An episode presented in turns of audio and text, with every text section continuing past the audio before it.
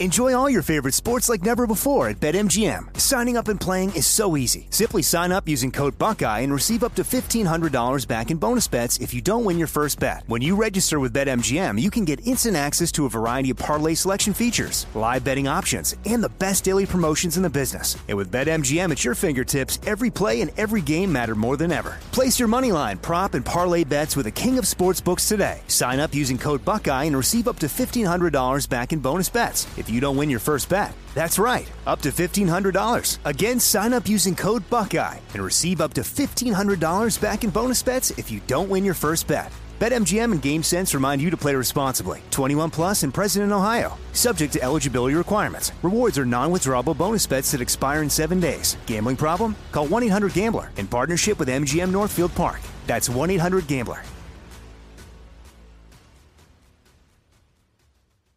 Hey, this is Christina Quinn.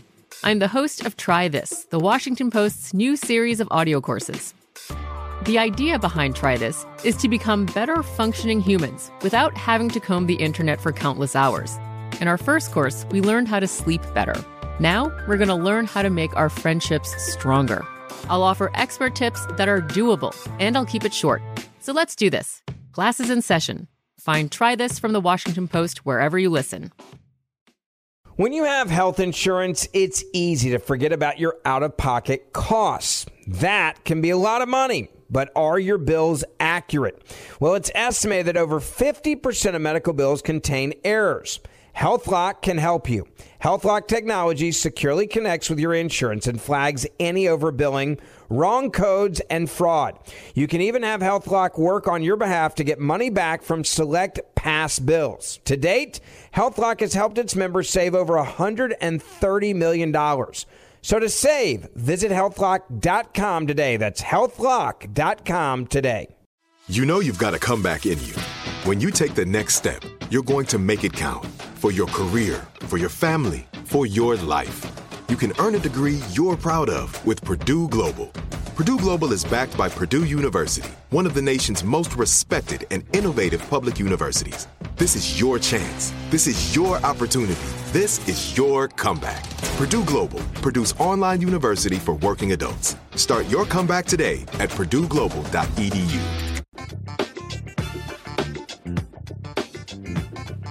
Some carriers give you so little for your older busted phone you just end up living with it? I don't think so. Verizon lets you trade in your broken phone for a shiny new one. You break it, we upgrade it. You dunk it, doggy bone it, slam it, wham it, strawberry jam it, we upgrade it. Get a five G phone on us with select plans. Every customer, current, new, or business. Because everyone deserves better. And with plans starting at just thirty-five dollars, better costs less than you think. What's up, family? It's December tenth, twenty twenty-one. I'm Ray Baker, holding it down while Roland is on vacation. Here's what's coming up on Roland Martin Unfiltered, streaming live on the Black Star Network. The Biden agenda proposed to de- promise, excuse me, to deliver on voting rights reform, but the twenty twenty congressional session is about to come to an end with no legislation passed. We'll find out from Movement for Black Lives how this could impact Black voters in twenty twenty-two. A Michigan school district is making headlines again for how Black students are being treated. This time, an eleven-year-old boy is strip searched and put into a holding cell by a white teacher. Tonight, Xavier and his mother, Cheyenne Johnson, will tell us what happened and what, if anything, school officials are doing to ensure this never happens again. Today, Kimberly Potter's one-time supervisor testifies of the shooting's immediate aftermath when Potter shot Daunte Wright. He tells the jury how they exchanged, how he exchanged guns with a highly distraught Potter to preserve evidence. Mm. And we'll also look at a new report that says students are facing an increase in hostile behaviors. And the Supreme Court rules that Texas abortion providers can sue over the state's new ban, but justices allow the law to remain in place. In our Education Matters segment, you'll meet one lady whose mission is to ensure that students and families are well informed about financing a college education. Plus, find out how Roland Martin is pitching in to help college students in need of financial assistance. Y'all know what time it is on a Friday. It's time to bring the funk on Roland Martin Unfiltered, streaming live on the Black Star Network. Let's go. He's got it. Whatever the biz, he's on it. Whatever it is, he's got the scoop, the fact, the find. And when it breaks, he's right on time and it's rolling. Best believe he's knowing. Putting it down from sports to news to politics. With entertainment just for kicks, he's rolling.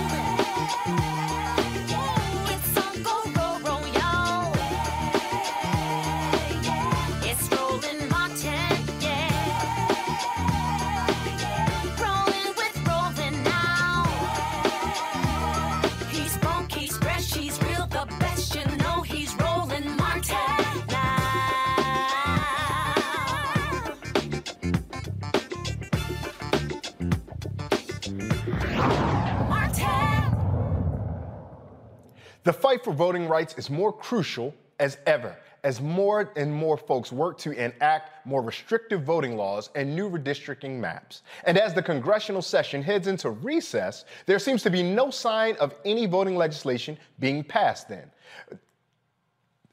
The Maryland General Assembly voted to override Governor Larry Hogan's veto of Maryland's congressional map. However, the Republican governor says the veto override would not be the end of the process because the map will be challenged in court. Hogan challenged the map because he says it gives Democrats an unfair advantage. Meanwhile, in Georgia, a Republican elections board purges all of its black members. You heard that correctly, all of its black members. Experts believe this action is in response to claims of a rigged election made by the last president. Now, the Biden administration promised to get voting reforms passed, but not one piece of voting legislation has made it to the president's desk during the twenty twenty-one session.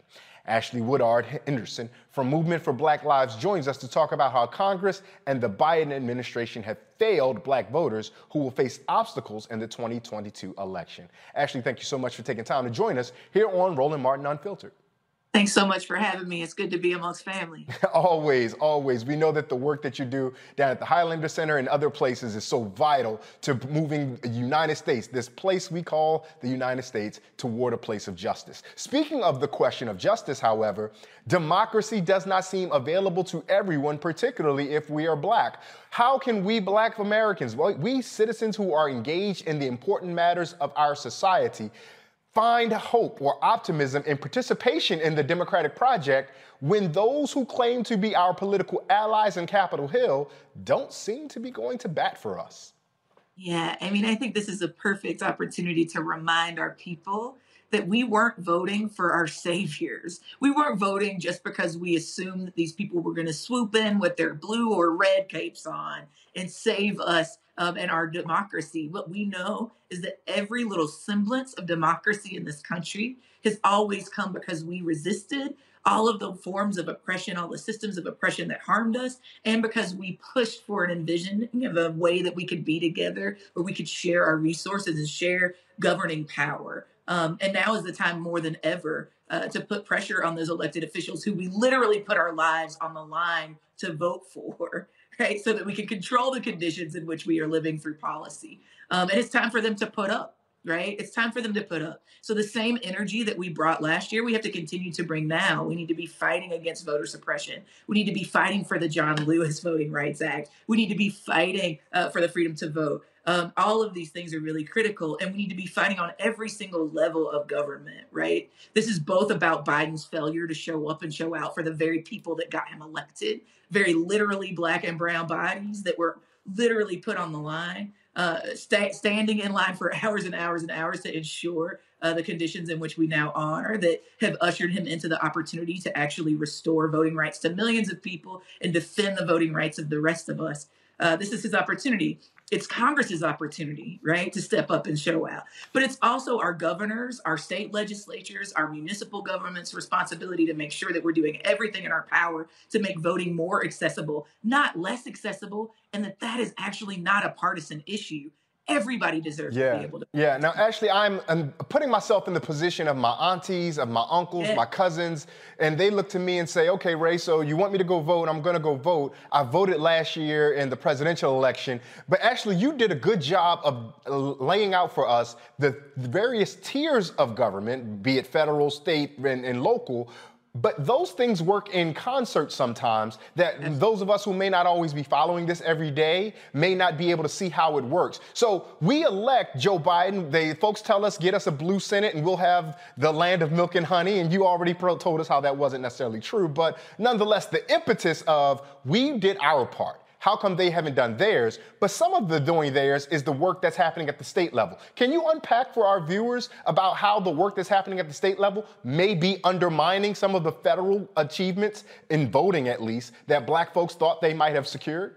I mean, absolutely. And I don't feel like, to be honest, anybody can understand it better than black people. Y'all know what it feels like when you hear the word states' rights, right? Y'all know the history and context, the racialized Uh, nuances, the dog whistles, and quite frankly, the overt white supremacy and racism related to that. And y'all know uh, that in many of our states, we have folks that have white nationalist tendencies in governance positions, right? Particularly in the governor's seat. Um, and so I think it's really critical to pay attention to what's going on with states. But let me use my own state as an example, because I'm sure all of the places where you all live actually are not having these problems. Let me talk about the great state of Tennessee. Um, and let me say this uh, for all the Tennesseans that are watching, because I know y'all watch Uncle Roland's show. I love Tennessee. There's no place that I think is better. Uh, but I'm just going to use us, an ex- us an as, a, as an example. Um, in nineteen ninety-six, the state of Tennessee ushered in, uh, you know, giving the state uh, to the Democratic Party. Uh, we voted for Bill Clinton in droves, right? Um, by the time we got to twenty sixteen, we had gone from the tenth highest ranking voter turnout in the country to the like the fiftieth. The only state that was worse than Tennessee was Texas, mm. uh, right? And that didn't happen uh, because the federal government uh, did everything in their power to take away our right to vote, right? They might not have done as much as they should have to fight for us to be able to keep it and access the vote, to get us more early voting, to get more folks that have been disenfranchised the ability to go back and vote, right? The folks who have had their rights stolen away from them, uh, remembered and able to go back and make democratic decisions about governance for this country. How that happened was that by a thousand cuts, right? Stopping voter election, uh, being able to happen earlier in the year, uh, stopping people from being able to vote uh, without photo I D, right? Or making all these not even necessary complications happen around whether or not a college kid can use their student I D, which is state issues at a state school, or their license, right? Um, making all of these things about voting by mail and all these other things more and more complicated and confusing, so that people like our grandmamas and aunties and uncles, our brothers and cousins, uh, have a harder time of being able to actually go and see their vote casted and counted, right? So it's interesting to me that the G O P will so consistently say that the reason that they are concerned about stealing the vote is because there's too much access to voting, when actually what we're seeing is that people's ability to go and vote, to cast their own vote and say their voice in relationship to how this country should be governed, how their states, how their cities, their counties, their hollers, their hoods should be voted, is all actually being impacted by these many, many, many voter suppression laws. And though people would say that's a Southern issue and not a national one, right? It's just these backwards uh, Southern states that are actually seeing all these voter suppression laws. What we know since twenty twenty is that that's not the case. We've seen over four hundred new anti-voting laws in, across forty-nine states, including places like Idaho, Idaho and Kansas and Iowa, right? Like all of these places that are not in the U S geographic South uh, that are also seeing these, I think, anti-Black, anti-Latinx, anti-Asian and Pacific Islander, anti-Indigenous, uh, anti-voting bills that are really just about keeping folks of color, young people, and working families from being able to go and cast their vote. Ashley, I love when you told us about the legislative officials in Tennessee saying there's too much voting. It reminds me of the words of a founding father, John Adams, talking about the excess of democracy. It right. seems as the more things change, the more things stay the same. Now, so often, though, one of the critiques is, well, black folks don't participate anyway. Black folks aren't trying to get involved and be an election supervisor or a county board judge. But in the incident we've seen in Georgia, those folks were on those official roles. They're serving in that capacity, and yet they're still being under undermined because of that state law. Now, Georgia will likely be under the microscope of this program and others in twenty twenty-two with Miz Abrams running for governor. But what is the impact of the ways that some of these state laws are now undermining local election boards, local county election boards? And can you connect for our audience how that ultimately might affect a twenty twenty-four congressional, uh, senatorial, or presidential campaign? And gubernatorial, to your point about about our sister Stacey Abrams running. I mean, I think One, just to, to make the uh, absurdity obvious, right? This is in no small way a direct correlation to the fact that Black people in Georgia have consistently been showing up and showing out and voting. That they've been at the, the, the tip of the spear of a multiracial fight for democracy, right? We also know that Asian and Pacific Islander vote uh, increased in the last gubernatorial election. We know that Latinx uh, uh, votes increased in the last gubernatorial election. And we so we know that this is a direct correlation, right? That that Black and brown and indigenous and Asian descended folks have actually showed up and showed out in relationship to democracy, regardless of what party they voted for. And folks are scared of what that means, right? And when I say folks, I mean particularly white electeds on the G O P that are trying to concentrate the, their wealth and their power, right? Uh, by stopping other folks from being able to vote and have a say in how this country and how these communities are governed. Um, so I just want to make the, the absurdity of it obvious. If you feel like this is directly connected to the amount of Black turnout you've seen, that's in no small part true, right? Um, and so what I would offer is that we've got folks like Nsé Ufot and Helen Butler, uh, LaTosha Brown and Cliff Albright, um, and so many other grassroots organizers on the ground in Georgia that are that are of that dirt, that are of that soil, that that's grandmamas and grandpapas are there, that aunties and uncles are there, Uh, that are building grassroots movements from the bottom up to fight for democracy for all of us, right? And that they're doing it in a Black-led multiracial coalition of forces that I believe will win. The other thing that I want to say is that there are multi-tactical strategies that are being implemented to make sure that we actually see more accessibility for our folks to go and vote, whether that's the fight to make sure that formerly incarcerated people get their right to vote back, Uh, whether that's fighting to stop gerrymandering of lines so that we don't lose more so-called majority minority do- districts across the South um, and across this country. And then specifically thinking about some of the fight back that has been led by the Advancement Project and coalition with our local partners uh, to file litigation to challenge like Georgia and Florida's anti-voting laws. Uh, we've seen some victories in that by seeing judges actually, you know, not allow for the dismissal of the cases, uh, which means we'll actually get a fair chance to fight. Um, and what we will see is that ultimately all of these unlawful purging of the scrolls, um, all of these attempts to stop early voting, all of these attempts to stop people from being able to vote by mail, all the attempts to stop, uh, you know, people from being able to vote by absentee ballot. And then what we're seeing around the criminalization of people's attempts to do get out the vote work in Black communities, the attempts that we're seeing to, to criminalize people for giving water and these already absurdly long lines that are keeping our people from being able to practice democracy in efficient ways. All of those things that they're doing, we ultimately know will fail because we are building movements strong enough to contest it. Yeah. Right. And we're fighting to get the governance seats ourselves so that we don't actually have to fight with these people around our actual innate right to be able to vote.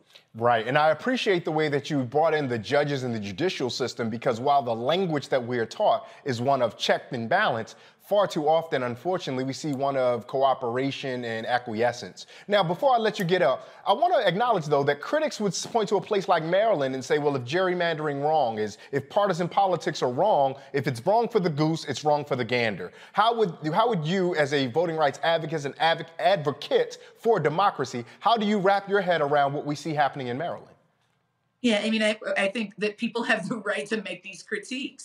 I think that what we are in is a practice of trying to share governance, to learn how people who disagree on some things can come together and actually see all of ourselves represented, right? And I think that, quite frankly, the vast majority, what some of us would call the rising majority, those of us that are bending the moral arc of the universe towards justice, those of us that have been in the streets and in the in the, the halls of justice and fighting over and over and over again to in defense of Black lives, are actually saying that enough is enough in regards to all of the many ways that the right wing is trying to exclude us from processes that we know we should be in.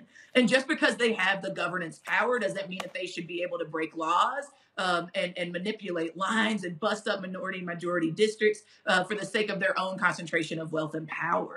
That's what essentially the Electoral Justice Project of the Movement for Black Lives has said, is that we actually have the ability, if we come together across our differences, across our sectors, across the geographies that we live in, across the different sectors that we might work in, across the different identities and issues that we embody, that what we can do is actually build a Black-led multiracial democracy that is good, where everybody has what they need, so there's no harm in the first place. And what we need to do is, if we really believe in liberty and justice for all people, we actually have to get this practice of democratic governance right. Um, and so shout out to all of the other folks that are doing this sort of advocacy work, uh, this sort of, you know, voting rights and, and ending voting suppression work, uh, but also for all the incredible people that are building alternatives to the governance structures that we've inherited. We shouldn't be in a situation where we're having to redraw lines all the time or just trust the state to be able to count the numbers so we even know how many of us are eligible in the first place. We also need to be building an, an alternative to this kind of structure that we inherited that was rooted in the first place in, in anti-Blackness and white supremacy uh, and patriarchal violence that wasn't intended for us in the first place. And I think that Movement for Black Lives is figuring out how to do Absolutely. both, tearing down what doesn't work for our people and right. the alternative. Right. Absolutely. Ashley, I got to let you go. But before I do, I want you folks to know, I want you to tell folks where they can find you, where they can follow you, where they can support the work that you're doing. And let me personally say, Ashley and Nas, her work goes beyond merely the work that we may see around electoral participation, democracy, and voting. The work that the folks at the Highlander Center do have been pivotal and instrumental to making right this settler colonial project, as Gerald Horne calls, called the United States, for as long as they've been ex- in existence. So Ashley, please tell folks how they can find, follow, and support. Absolutely. So if you want more information about the Highlander Research and Education Center, we'll be ninety years old next year. Uh, you can just go to highlander center dot org or search Highlander Center on all social media, and be sure to follow the Movement for Black Lives. You can text POWER to nine zero nine seven five, or you can go to our website, m the number four bl.org. Perfect, perfect, perfect. Thank you so much for taking time for us. Enjoy your weekend. Thank you for joining us here on Roland Martin Unfiltered. It's time to pivot and bring in our panel. And we're going to go to our guest, our panelist, Michael Imhotep, the host of the African History Network, Kelly Bethea, J D communication strategist, and Matt Manning, civil rights attorney, who decided to use the right sleeve of my sweatshirt as his background for his attire. Uh, Michael, I want to start with you. We heard a little bit of our conversation that we had around voting rights. Now, and Ashley can't close with a very important point that I think is something that I want our viewers to be able to consistently take away. Why is it that we feel every four years is the, quote, biggest election of our lives? And if every four years is the biggest election of our lives, what does that tell us about the system we're existing under? Well, uh, Ray, look, it's good to have you on. And we got three brothers with red, black, and green representing also. So uh, what, what, what we have to understand in Uh, you know, I, I really appreciate the uh, comments from Ashley. We have to understand that politics is the legal distribution of scarce wealth upon resources and the writing of laws, statutes, ordinances, amendments, and treaties, their adoption, interpretation, and enforcement. Every four years, it becomes more dire. One of the things that one of the things that caused it to become more dire was uh, Shelby County versus Holder, U S Supreme Court case of two thousand thirteen, which gutted Section five of the Voting Rights Act. But that was a backlash to the two thousand twelve presidential election, where uh, a record percentage of African Americans registered to vote actually voted, and that scared the hell out of white people, so they attacked us in the courts.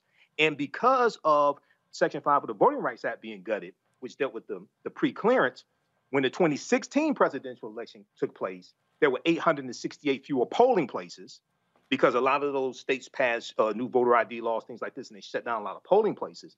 A lot of, po- a lot of those polling places they shut down were in communities that had a high percentage of African Americans and Latinos, et cetera. Today, there's seventeen hundred fewer polling places. So what we understand is the white nationalist G O P party, they're playing the long game.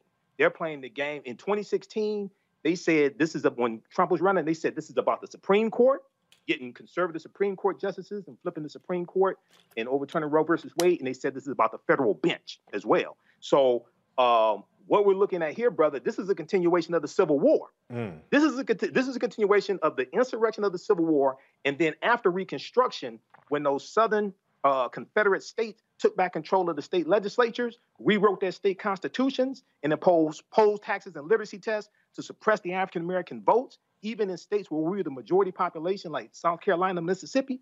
This is what's taking place right now. So we have to understand that history and fight back and vote all of these traitors out of office. Now, Kelly, we heard that Michael tell us that the G O P is playing the long game, but if the Democrats are playing the short game, they're playing it poorly, because all this ca- calendar year, we have not seen the necessary movement to protect and ensure voting rights for black folks, for indigenous folks, as Ashley said, for others. I think we may have lost Kelly. I'll turn that question over to Matt for a second. Matt, I will start with you.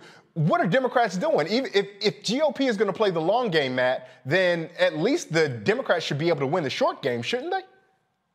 They should be able to win the short game, Ray. But what the Democrats are doing is playing for likes. The Republicans mm. are playing for keeps. And Brother Imhotep said exactly what I was thinking, which is we're seeing a, a manifestation of what they told us they were going to do. And the problem with the Democrats and the problem with those of us who tend to vote Democrat is every four years we buy, uh, you know, what they tell us about what they're going to do for us. Then we get sold on that. And then they get into office and they say, sorry, not right now, or not mm. like we told you it was going to be. So what it becomes is a matter of not only holding them accountable, but letting them know, hey, if you're not going to do it, then we'll find somebody who will. I don't know what they're doing with the short game. I know that one of the articles I read said that there was a meeting with uh, Vice President Harris, and people who attended were very disappointed by the substance and the lack of, I guess, a, really a push to, to make these voting rights bills happen in Congress. So what we frankly have to do, as Miz Woodard uh, attend, uh, alluded to, is we need to make sure that we hold them accountable and that we make it clear we will vote you out if you're not going to do what you said you're going to do. And that's the problem. We get into the same cycle every four years. We get promised things. They don't come to fruition. And then we continue asking, why didn't we get what they said they were going to give us? Kelly, Matt just said that we will vote you out if you don't do what you say we're going to do. Democrats might say that. Republicans actually follow through with that. David Perdue in Georgia is going to primary Brian Kemp. Both of those folks are folks who appreciate and agree with the policies of Donald Trump, yet they are willing to go head up against each other. But when Democrats do such a thing, they are chastised and spoken down to. We know that the Congressional Black Caucus Foundation, for example, did not endorse folks like uh, Ayanna Pressley, you know, in, in Massachusetts and things of that nature. So what then are, is there for Democrats to do, at least on the federal level, when it comes to this kind of gamesmanship in politics that actually has material consequences to our lives? Kelly, well, like I've said, I'm sorry? Kelly, I was just alluding to you. Go ahead. So like I said, I've said on this show numerous amount of times, um, and the panelists have echoed the same sentiments. It's Republicans know how to get things done. Democrats like to talk about how things should be done. Mm. And what's happening right now, as with every election cycle, like we said, it's always like it's coming down to the wire. It's always the eleventh hour and fifty-ninth minute for everybody to get up and actually do something. And frankly, I am tired of black of the black vote specifically being weaponized and tokened um, for the sake of the Democratic Party. Biden is in office right now because of black votes. Harris is vice president right now because of black votes. And the fact that we have galvanized for years for something of this magnitude to happen, and we are not getting our R O I in tenfold, that's a problem. Not just for this election cycle, but for the party as a whole.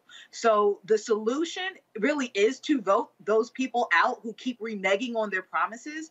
But at the same time, the the other end of that is the fact that the Democrats aren't even um, mentoring and and uh, I can't even think of the word, but basically like raising another Democratic leader such that in the case that people in the party right now aren't doing their job, there's no there's no person right now, but, but, or people rather, to take up that mantle. Kelly, so let me, it's a let me push back. Let me push back and just ask this: when you say that, is it because that they don't, they, the Democrats, one, you say they don't deliver on things. I imagine many Democrats on Capitol Hill would point to the infrastructure bill and would point to Build Back Better as them having put deliverables in front of us. They would point to the stimulus checks that first came out when uh, at the early portion of President Biden's administration, and they would say that as a deliverable. Where do you stand on talking about whether or not that is delivering on something? That might be a deliverable, but that was not the deliverable that was promised. Mm. They got into office not because of infrastructure, but because of voting rights. They got into office because they said they were going to preserve things that were being dismantled by the Trump administration, and they haven't been doing that. Infrastructure had to get passed regardless. A stimulus check had to get done regardless. We're in the middle of a global pandemic. Nobody was working. And frankly, the Republicans did that on their end anyway. So for the Democrats not to do that, that would be in the slap of the face to everybody. So it's not that I'm saying that absolutely nothing has been delivered, but the things that they said they were going to deliver, the things that they said um, that we basically trusted and actually were uh, banking on, because we weren't banking on infrastructure. We were banking on voting rights. We were banking on making sure that our civil liberties are preserved and increased, not decreased and stagnant. Mm. Mm, mm-hmm, mm-hmm. I'm going to leave that conversation with our panel there for a second because that was vital and there's so much more to come back to on that. However, coming up, a Michigan school district headlines earlier this year when a school staffer cut the hair of a biracial child. Now, they made headlines during that. Now, that same school district is now being accused of strip searching an eleven-year-old boy and putting him in solitary confinement. Stay with us. Xavier and his mother Cheyenne will be with us after the break. You're watching Roland Martin Unfiltered, streaming on the Black Star Network. We will be right back.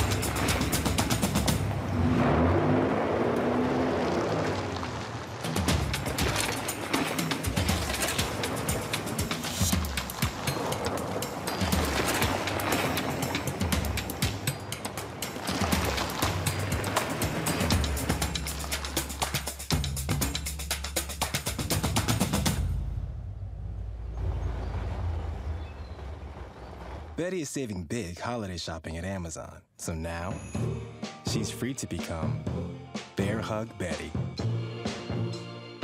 Settle in, kids. You'll be there a while. Ooh, where you going?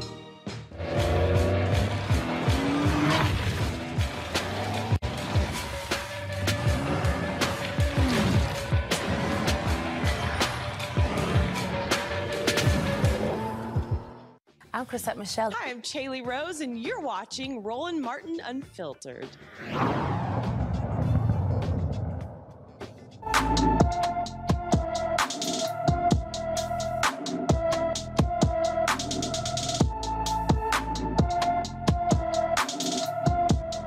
Aaliyah Scott was last seen in Fayetteville, North Carolina, Wednesday, December eighth. The fifteen-year-old is five feet six inches tall, weighing one hundred twenty pounds, and has brown eyes and black box braids. Aaliyah has a nose piercing and was last seen wearing dark-colored ripped jeans and a light-colored hoodie.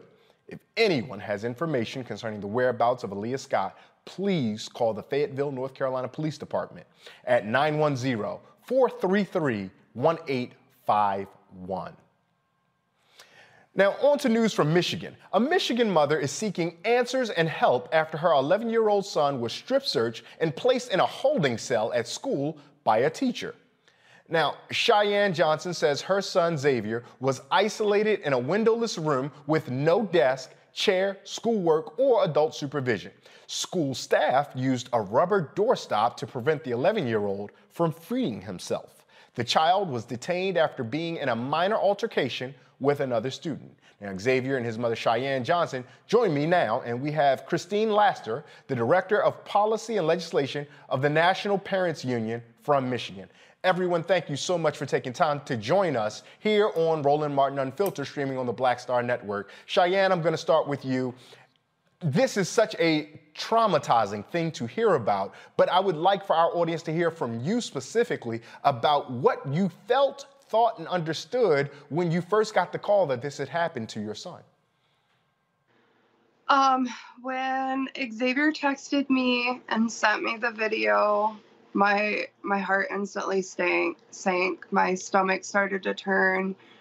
Um, I really was in disbelief, like, is this real? Is this really where they put my kid? And my next question to him was, where's your desk? Where's the teacher? Where's your homework? And the first time you found out about it was through Xavier communicating it himself. It wasn't through school personnel or district personnel? Exactly. And what type of back and forth did you have with him when you first, when he first sent you that video and that text? Um. He sent me the video and the text. I stayed texting him until I arrived at the school. Um, I made a couple of phone calls before I arrived at the school, one to his pediatrician. I had called my mother to come and get me because, as any normal mother, I was super infuriated that my child is being treated like this. Mm-hmm, mm-hmm. Now, Xavier, when they put you in the room and you had this experience to look around, there's no work, there's no desk, there's no chair, and you're just being isolated. How did you feel in that moment? I was scared. I couldn't breathe, and I wanted my mom. It's not fair. I always get in trouble, and nobody else ever does. No, I don't feel safe. I'm scared. The things they did to me keep replaying in my mind. I cry most days over this. Mm.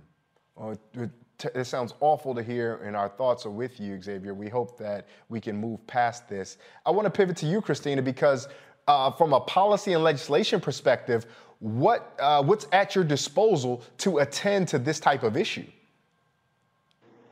So Xavier, um, outside of being a protected student under f- federal protections, um, he's also a student with disabilities um, with an I E P, an individual education plan, um, and they were supposed to have service and support. So they violated their own policies and federal rules and laws.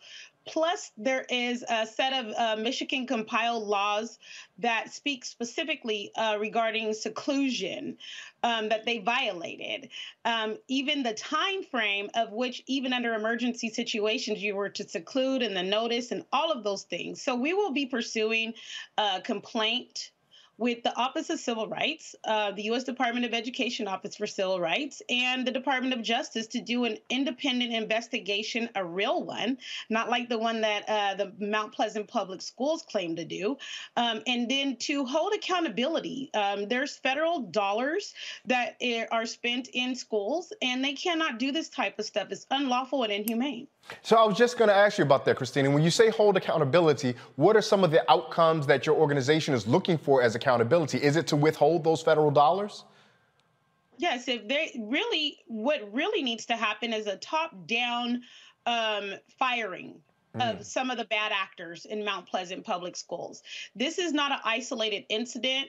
We saw these types of practices with uh, Journey Hoffmeyer when sh- they cut her hair at school, where there's this projecting and, and, and lack of reflecting, right?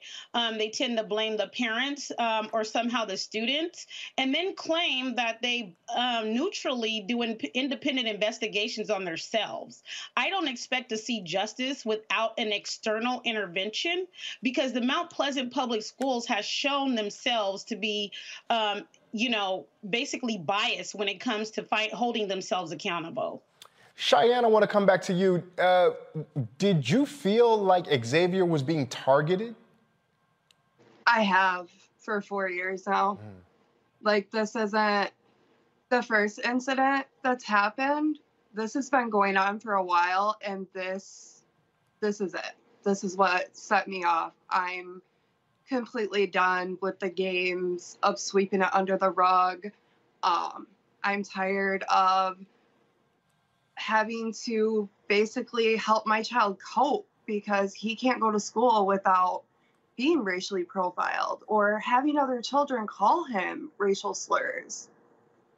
Xavier, I want to ask you a question, and I know so much of this has been sad and heavy, but we want to uplift and highlight your humanity. What is your favorite thing to do when you go to school? If there's none of the problems that your mom talked about, if everything's going well, what part of school do you like the most?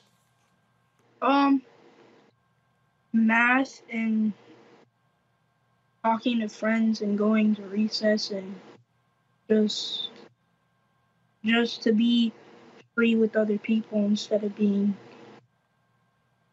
targeted or in trouble. I I want to learn or have fun.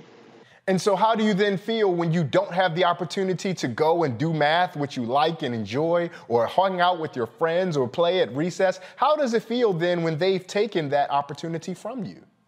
I feel sad and questioned because what did I do? I don't know what I did. Mm, mm. Christina, I, this, I hear this, and I imagine all of us who hear this are heartbroken, both in the theoretical sense about the rules not being applied, but in the uh, literal sense of the implications of what this means for Xavier, how he'll move through and think about educational systems and spaces. But you've documented, Christina, that this happens in this school district. We did not see justice the first time we tried to appeal for this, and there was a community of those calling for justice. Is there any reason to be optimistic now that there's an external, that there will be external pressure to deliver real accountability? Well, if we're looking for hope to legis- to to change hearts, then I don't seem optimistic about that. But I am optimistic about uh, legislating justice. So we, we we can't legislate heart change, but we can definitely pursue and legislate justice, and we will pursue by all means. Um, in the meantime, I am advising all the parents who have experienced this or similar harm in the Mount Pleasant Public Schools to please reach out to the National Parents Union. We have a form Um, where you can anonymously, or if you want to share your story, let us know, because we do know that this is a particular pernicious, pathological issue in Mount Pleasant Public Schools. Mm. Now, Christina, another thing I want to draw our viewers' attention to is this isn't the South, right? We so often talk about, and I don't know if you had an opportunity to listen to some of our earlier guests, but she was talking about how some of the more nefarious political gamesmanship we see are in parts of what we call geographically southern U S. Michigan's not southern U S, but yet we're still seeing some of that predatory behavior that has harmful effects. What is it that you want our viewers to take away about the experiences of black and brown children across the nation? You know, this is similar to the experiences that our grandparents face with the white citizens' councils, right? I mean, if people need to be able to recognize what is happening and be willing to pursue justice, stand up and fight back. Our children, we have to protect our children. They're our most prized possessions. And so I never advise any parents to leave their children um, in a school where there is harm, but at the same time, we need to be advocating for those children that don't have access to another place to go. Where are the children supposed to go? Um, you know, it's really interesting how Xavier was getting in trouble for all of the issues of, of being called out of his name. He was punched in the privates, in the bathroom by white students, and none of them faced any penalty. But then he can be falsely imprisoned based on accusations from the same students that don't like him. Mm. You know, and what is that conditioning our children to think about? about themselves? That type of isolation and confinement is conditioning him for the school to prison pipeline. Very clear. We need to be per, in hot pursuit of justice with, with what's happening to our children all across this nation. Hang tight for a second, guys. I got a panel I want to bring in. Kelly Bethea, Matt Manning, and Michael Imhotep. Michael, you have a question. I want you to offer your question to our guest here. All right. Well, uh, thanks, Ray. Look, I want to thank everybody for coming on. Uh, Xavier, Cheyenne, and uh, Christina. I saw the interview you did yesterday. And the question I have, uh, I remember, Christina, you saying that an investigation was done. The Mount Pleasant uh, school did an investigation, and they they said that they found that the allegations were not true or something to that effect. And what I'm trying to find out, uh, Xavier uh, filmed himself inside the room. Okay, and we saw that video. So are they saying that he made all this stuff up, or like what exactly are they saying uh, was not founded? And was and did somebody say that he had a gun on him? Apparently he did not, but did somebody make an allegation also that he had a gun on him? Obviously, he wasn't too much of a threat if he was able to get his phone into the room, right? Right. Um, and so, um, what you're we're, you're asking is what we're also considering. How do we, um, be, how are we able to view evidence when they keep denying our Freedom of Information Act rights? Um, how are we able to see the evidence that proves that the allegations were even made in the first place, and that there was an investigation on that? We're asking the same people who hold and pride themselves Um, to now turn and, and, and challenge themselves to tell the truth. We're asking the same people who are perpetuating this harm and the discrimination on our students to now hold themselves accountable. I just don't see that happening. The investigation, if they did conduct one, would be biased and botched again, like it was in the Hoffmeier situation, because they haven't reached out to the family or the medical expertise um, of team that he has in his life because of his disabilities. Cheyenne, I want to close with you. What is it ultimately that you would like for Xavier and his education career moving forward?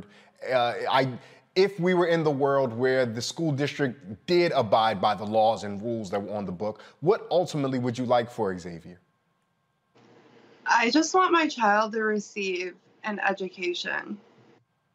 Like, the education that is offered to every other child in America, or I'm sorry, every white child in America, because my my child is being robbed of his education. Mm. I just want him to be able to go to school and not be called names. I don't want to get a horrifying text message of a video of him sitting in a room. And I don't want him to come home from school crying because kids have been mean to him all day. And now it's to the point where he hates the way he looks. He hates the color of his skin. He doesn't want to be around anymore, or to tell me that he doesn't even want to be alive. Like, just for a parent to hear that, it's it's horrible. And I want I want better for my kid. Kelly, you had a question? I did. So considering that this was done on school grounds and teachers, by and large, are considered agents of the state when they do warrantless searches, how is this not unconstitutional on the federal level as well as the state level, considering that not only was he searched, he was strip searched, and it was it, it was a warrantless search, and the bar to meet the standard of the strict scrutiny necessary to meet the standard of, of searching a child in this fashion just simply wasn't met by the way uh, the uh, counts have been said here. How, how are you guys navigating that? Christina, would you be kind enough to take that for us, please? Yes, of course, we're going to be um, pursuing legal action, um, at the same time recognizing that they violated M C L three eighty point one three oh seven, right, the Michigan compiled laws, um, with regards to seclusion and a whole bunch of idea and faith um, rules and rights. You know, basically what they did to him was unlawful, inhumane, unconstitutional, um, but we just have to pursue in the courts, because when we're calling to say we want to file a police report, we want to file a report on um, this agency or this school or this teacher, this particular part of Michigan and the Department of Michigan has not been willing to hold them accountable for their actions and their violations. And so, you know, the only thing uh, recourse that we do have is to, of course, uh, secure safety and security of the child and their education, but seek remedy in the courts. And that's what we will do. And Matt, before we get out of here, I want to offer you a space to ask a question.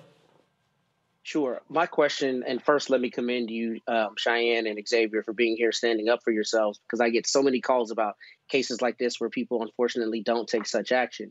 Nonetheless, um, has the school told you how often they use this room to seclude students that are uh, suspected of such action? Because it stands to reason that they're they're employing one policy with Black and Indigenous and Brown students that they're not using with other students. Have they given you all that information on how frequently they're using this room? They have given us no information. Mm. Mm. Like, can I speak to that? We have put in several requests, right?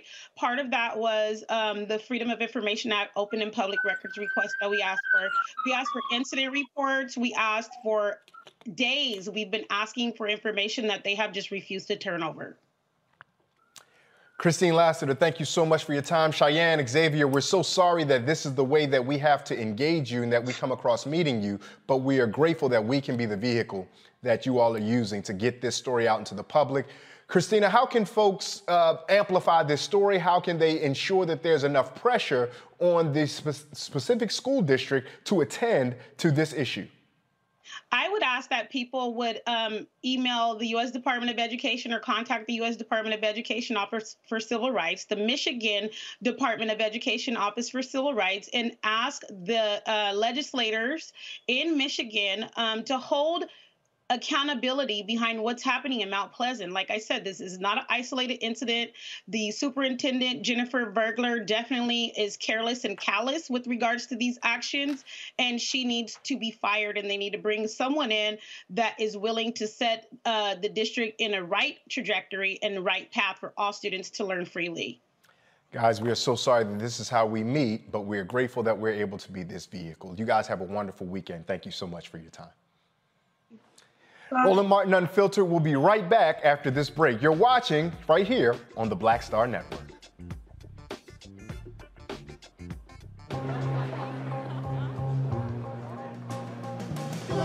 Are the stars out tonight?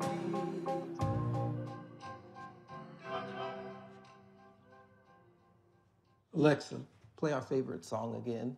Okay. I only have eyes. Folks, Black Star Network is east. A real uh, revolutionary right now. Support this man, Black Media. He makes sure that our stories are told. Uh, thank you for being the voice of Black America, Roland. Hey, Black, I love y'all. All momentum we have now, we have to keep this going. The video looks phenomenal. See, this difference between Black Star Network and Black-owned media and something like C N N. You can't be Black-owned media and be scared. It's time to be smart. Bring your eyeballs home. You dig? Hi,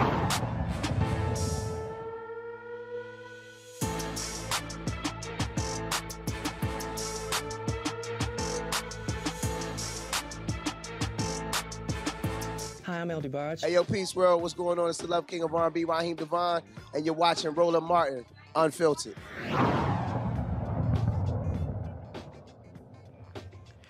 In Minnesota, a former supervisor of Kim Potter tells the jury what happened immediately after Kim Potter pulled the trigger on what she thought was her taser. Sergeant Michael Johnson says he was holding Daunte's right, right arm with both hands in the moments before he was shot. During his testimony, Johnson detailed the events immediately after Potter shot Wright. With uh, Miz Potter's firearm? Yes. And can you explain to the jurors what you did? Uh... Due to uh, her mental state of not uh, knowing what she might do, uh, I knew that her firearm was a piece of evidence at that time. Uh, so I removed her firearm and put it in my holster and put my gun in her holster uh, just so that that evidence was preserved. Okay. Um, and then was that all captured by body camera as well? Yes. And, Your Honor, we would offer at this time Exhibit sixty-five.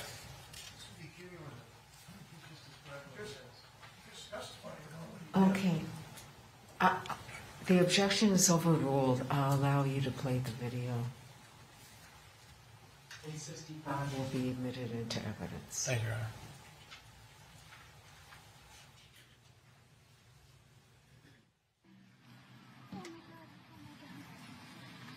Stay right here. Stay right here, okay?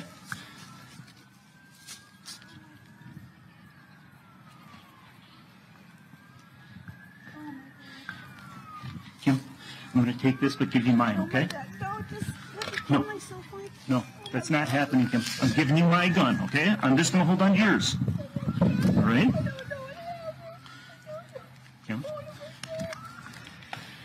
we'll get it all figured out, okay? Kim, sit down for you, okay? Oh my God, in your holster. I don't know what happened. It's...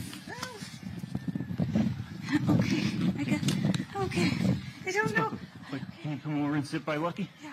Right? Mm-hmm. Shut the camera off after. Please. I'm still rolling. It's fine. I don't... Incidentally, um... Major Johnson, were you wearing a taser that day? Yes. And um, during this time period that we just saw, you know, immediately after the incident, did you check uh, Potter and Lucky for injuries? Yes. And did you see any injuries? Now, Potter is charged with first and second degree manslaughter charges, but I want to come to our brilliant panel of so many attorneys we have here. Kelly, let me ask you, just point blank period. Tell us and explain the difference between what is legal and what is right. Because so often in these conversations of police violence, people will respond with, well, it's within the legality that an officer is allowed to do X, Y, or Z. But those of us who understand what justice is can intrinsically feel when, as my grandma used to say, something ain't right. What's the difference there? That's a very loaded question. With this in this particular case, what is right should be what is legal, meaning what she did wasn't necessarily legal. Um, not necessarily in the killing part, but she did not um, equip herself properly if it was if she is reaching for a taser and it's not in the right spot, right? Um, what is right was was for her to basically, you know, take a breath and and make sure that what she had in her hand was the proper um, tool to do what she needed to do. I don't think that's what she was doing here, and therefore that's not right. Um, obviously she killed someone, so that's not legal, but what's the difference between right and legal? So many things. Legalities have been rooted in whiteness and white supremacy for so long. You could argue that nothing legal is right, but in, in the sense that, you know, we have now diversified our population and have tried to change laws so that they are more just and fair. There are some laws out there that are right, but to answer your question, there's not a really clear answer. Matt, if I go outside and I accidentally reach for my gun when I intended to reach for my stun gun and I shoot someone, while I may not have intended to murder them and kill them, I did do that. And by and large, I would face some consequences for that. How come it seems to be so unique or difficult to get police officers to face consequences, even if it is happening to be a mistake? Because the criminal justice system doesn't treat a, a police officer defendant as a defendant.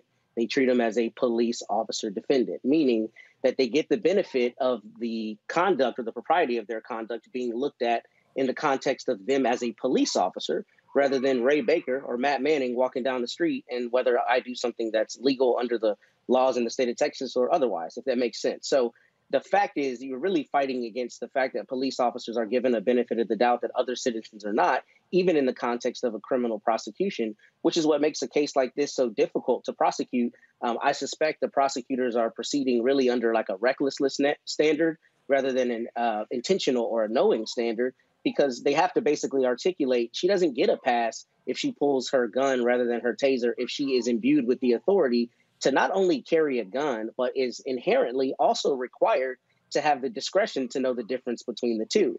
Uh, but the reality is the twelve people are looking at her as a police officer rather than as an average citizen. And that's really the, the mountain that always has to be climbed in the criminal prosecution of a police officer type case. Michael, let's zoom out for a second, thirty thousand foot view. For some, so many of our viewers here, we're frustrated because whatever the particulars of a notice incident might be, the outcome seemed the same. White officer shooting black citizen, right? And so right. What is the takeaway that black folk can feel to, or, or that we should begin to be thinking about as we look at this in a, a broad scheme? Because we've had our attorneys on the panel who have documented and outlined the legality and questions of nuance and specificity. But is there any broad takeaway that we can collectively think about how we're being engaged by law enforcement? Uh, well, there are a few things here, and you, just very quickly here, looking at the, I, I saw some of the testimony today, but actually looking at the video that you just showed again, of Officer Kim Potter, it appeared that the, her handgun was on the right side of her body.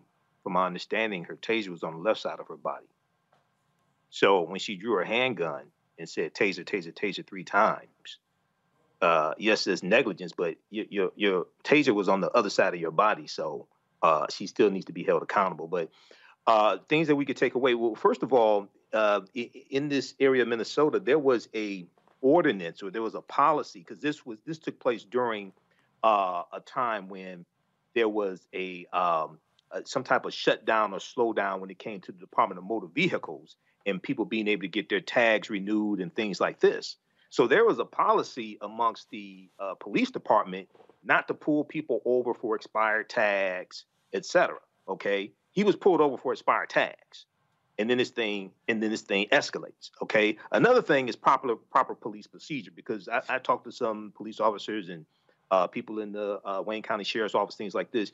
When you arrest somebody, okay, you don't arrest them in the well of the car like that. You walk them around mm-hmm. to the back of the car, you close the door and arrest them. Okay. And so Kim Potter was a, a training officer, and there were so many things wrong here with the way everything happened. Now, nobody, I don't think anybody's going to say, yeah, he should have ran. You know that. But they're the, the police are the ones with the training, and she had twenty-six years of training. She had more training than Daunte Wright had been on the earth. Okay. Mm. So so this this also deals with holding police officers accountable. This, and, and this deals with having the right people as police officers and um and and and, and not having these um stops for frivolous things as well. Okay, especially during a period of time where you had a policy that you don't pull people over for expired tags because there's a backlog of, uh, there was there was a, a slowdown or shutdown or something of the Department of Motor Vehicles. So mm-hmm. there are a number of different things here. And then the other people will say, you know, the George Floyd Justice and Policing Act as well, which is which is uh, which is something uh, at federal level, uh, police reform at federal level. But lastly, it's important, for, I think, for people to understand also, because this escapes these conversations. The majority of control over policing is at the state and local level, not federal level, because of states' rights, tenth Amendment to the U S Constitution, states' rights. So it's a number of different things that come together here. Yeah, yeah, yeah. That's a great point that you laid out, Michael, when you demonstrated the fact that this control is often state and local, and even the George Floyd Justice and Policing Act is an attempt to try to attend to some of that control, and yet we see how it's been held up. To the point we had earlier in the conversation, that's Kelly's point about not delivering on the things folks want to be well, delivered. Keep pushing, keep pushing. Yeah, keep in mind keep pushing. The, the Affordable Health Care Act took eighteen months to get passed. Hey, hang tight for one second because I got another story I want us to get to. A California woman faces criminal charges after telling her daughter to attack, get that, attack another girl during a basketball game. Take a look at this.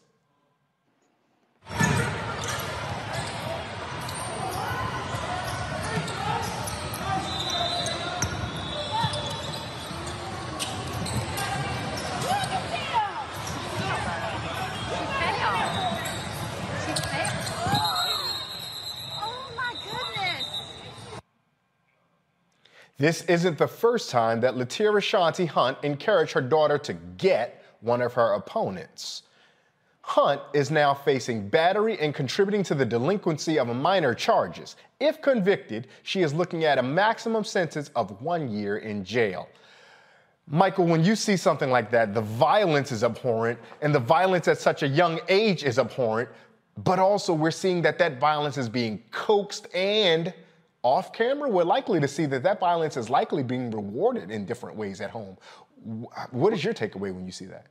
Well, you know, I saw this story from uh, A B C Channel seven, um, and the, the mother is being charged because the allegation is, fr- from this story, and I, and I actually watched the video, the allegation is, is that the mother told the daughter, when, when you go back and watch the full thing, uh, it looks like maybe the Uh, the, it looks like maybe the daughter tripped over the other player, okay, uh, and fell down. They both fall down. So uh, the allegation from the prosecutor is that the mother told her daughter something to the effect of, you better hit her for doing that. Then she hauls off and hits the girl and knocks her down. Okay, so now the mother is being, is being charged. So uh, this, I had to go watch the video a few times. I'm like, what? This doesn't make any sense, but, you know, so I don't I don't know how often um, parents are charged for something like this as well. I, I I don't I don't know. So maybe the attorneys can speak on that. But this is a crazy case here. Yeah, Matt, I'm curious about what you see because, listen, there's no good heroes here. There's no good guy. There's no way to spin this that says this ought to be one this one way. If what we're seeing, and this is an important caveat, and unfortunately too many of our partners in mainstream, or as Doctor Greg Carr from Howard University would call it, Eurocentric media would say, they don't do the necessary diligence to acknowledge that perhaps we don't have all the information. But if indeed what we are seeing is the full story as it appears, is there anything here that says that this mother shouldn't be charged? I don't think so, Ray. Um, I struggled with this one when I watched this video um, because I think the problem here really is Miss Hunt has a special relationship by virtue of the fact that she's this this young girl's mother, right? So you see, she instructed her and she immediately followed the instruction. Um, as a little bit of a nerd as it comes to the legal stuff, I actually think this is a brilliant way to charge it. I looked at the charges and I think they will stick. And unfortunately, I don't think there's a way not to charge her in this case because the young woman got up, and it looks like the play might have continued, but for her mother saying, you need to hit her for doing that. Now, the caveat to that is my understanding is there has been violence at other games before. So that propensity is something that probably needs to be addressed by the officials and the, the people on the team anyway. But it's such such an instantaneous response here that, unfortunately, I don't think the prosecutors can refrain from charging her. I think the charges will stick, and I think it'll be an easy case for them to make.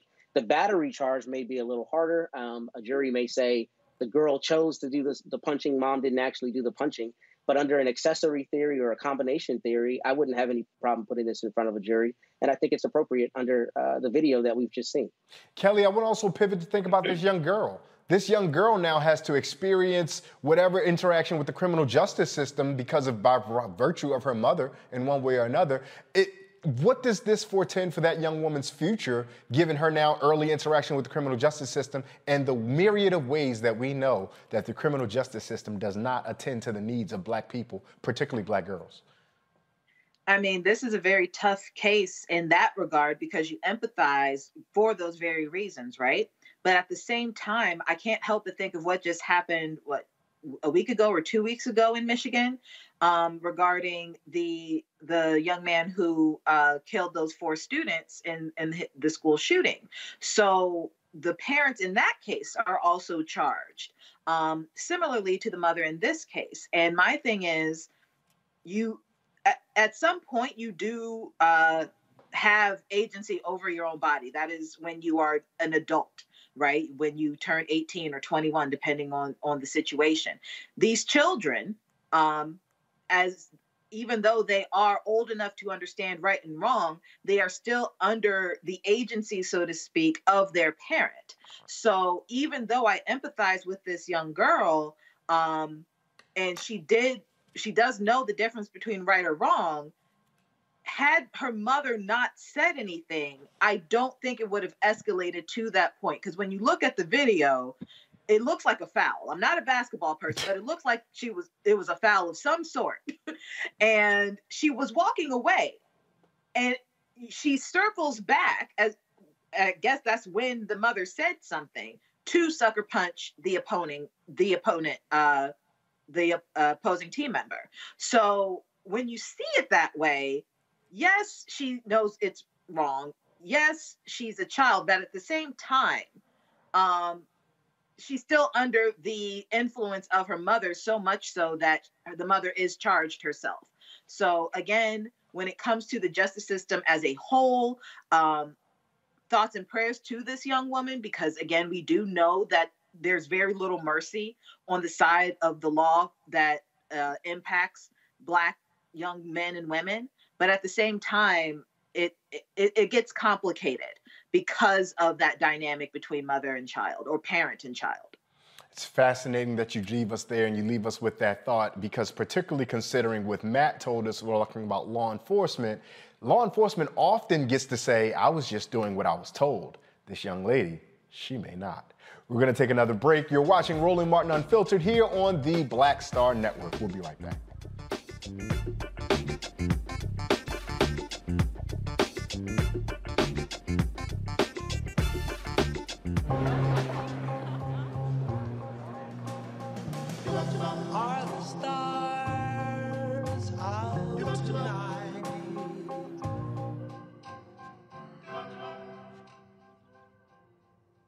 Alexa, play our favorite song again.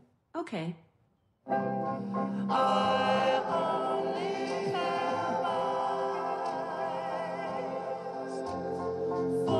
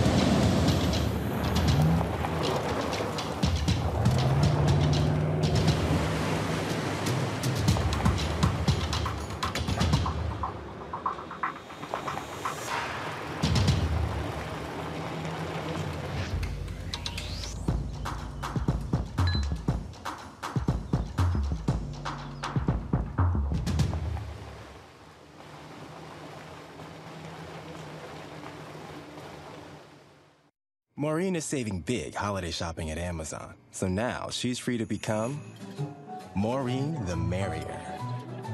Food is her love language, and she really loves her grandson.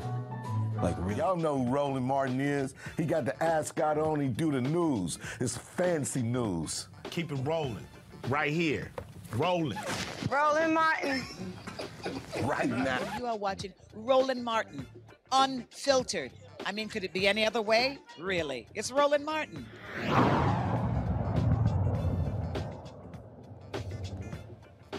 On the heels of the Oxford High School mass shooting in Michigan, a new study by the Government Office of Accountability found increase in school violence during the Trump administration. Now, data from the twenty fifteen school year, from twenty fifteen to twenty eighteen specifically, tells us there was a ninety-seven percent increase in attacks with weapons, hate crimes grew by eighty-one percent, and sexual assaults rose by seventeen percent. Now, according to Everytown Research and Policy, there have been one hundred forty-nine gun shootings in schools this year alone, leaving thirty-two dead and ninety-four injured. From Baltimore, Maryland, joining us is Kalila Harris from the Center for American Progress, the Managing Director for K twelve Education Policy. Kalila, thank you so much for joining us here on Roland Martin Unfiltered. Thanks for having me. Now, it's so easy to blame Donald Trump for all of the bad things happening in the United States, and quite honestly, I'm satisfied doing that and having us all go home. But beyond that, what is it that's happening in our educational climate that is leading to an uptick, if it is indeed an uptick, in the violence that we're seeing in school settings? I think it's fair to say that it's an uptick, and I think it's also fair to blame Donald Trump. Uh, what we know is that family members uh, are uh, a part of the community, um, just as we saw in Michigan, that the parents of that young man in some ways were complicit in his behavior. And, you know, the broader society reflects what's happening in schools, and schools reflect what's happening in the broader society. And since the Trump administration, the increase in vitriol, uh, incidences like Charlottesville, all the way through to the January sixth insurrection, um, th- those people have children, and they go to school every day with the belief systems in their households. So it's not a surprise at all. You talk about that households and communities represent schools, schools represent communities. It seems there's a national language of violence. We know that, if nothing else, look at all of the money that we try to fight for, for everything from health care to mental health and elder care, but we have tons of money for defense, violence. So is it a, could it perhaps just be a byproduct of we are a violent society, a violent people, and so we shouldn't expect anything different from our children?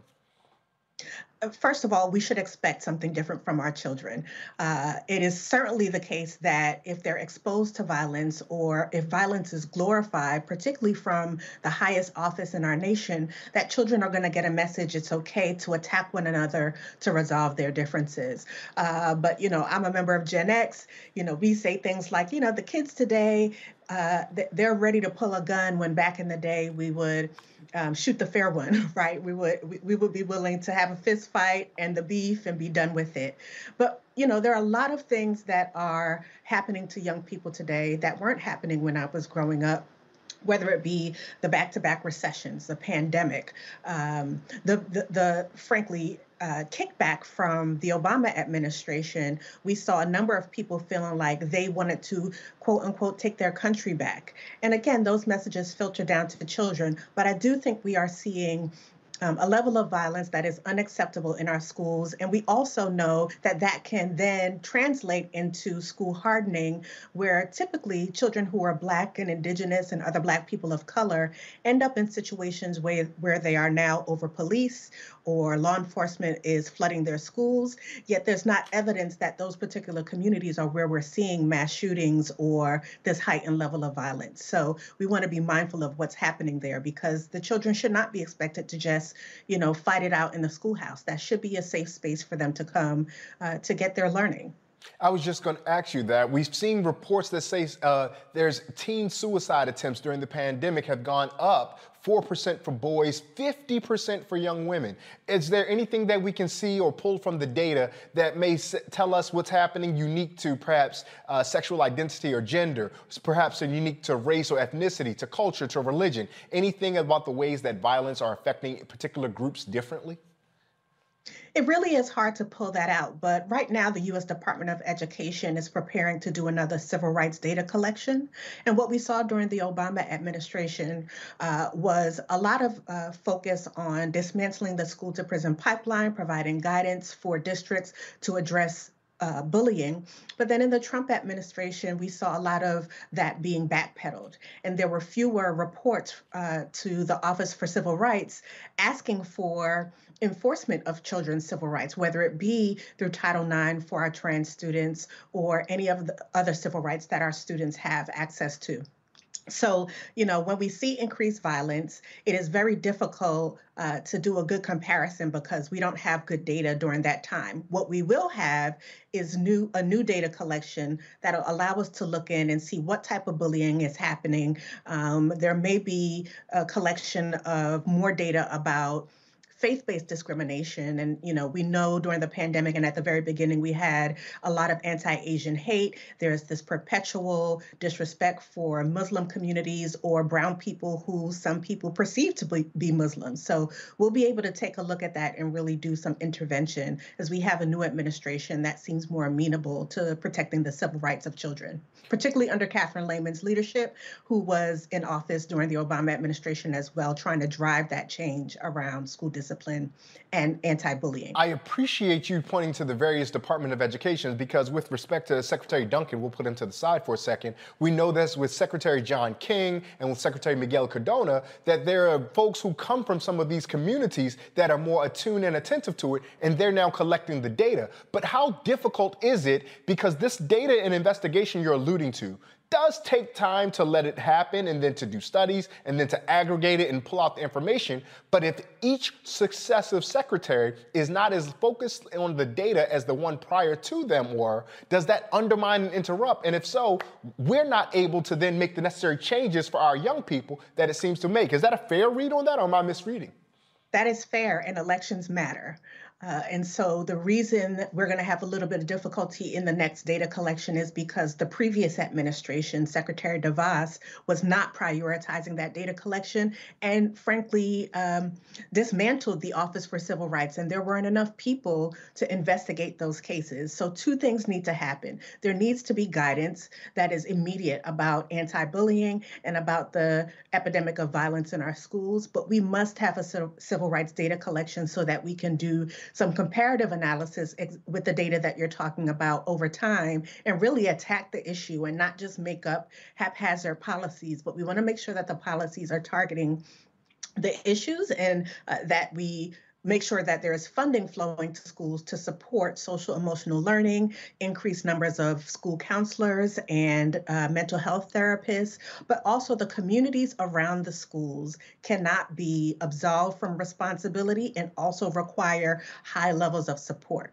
In the American Rescue Plan, dollars have gone to school districts to support some of that me- increased mental health access, but we have to do a whole lot more. And access to public health is, um, public health care, excuse me, is also a critical component here. So all of those things go together to make sure our, our children are going to schools where they should not expect violence, where they should not expect stabbings. They should not expect someone to pull out a gun that their parents gave them a week before and just shoot the first people that they see. That really should not be indicative of the country we live in. But unfortunately, it has been, um, whether it be Sandy Hook or uh, Marjorie Stoneman Douglas. You know, we thought those things would result in greater policies that support our children, and unfortunately it hasn't. People use that to want to increase budgets around policing and, and law enforcement instead of budgets around providing quality mental health and quality school environments. What do you say, Miz Harris, to those critics who would just oversimplify this and say perhaps our kids are just too soft, they don't know how to deal with the realities of life, and they turn to violence as an answer, and that's their fault. They need to have a more difficult or stronger constitution to be able to persevere through these things without affecting harm on their classmates.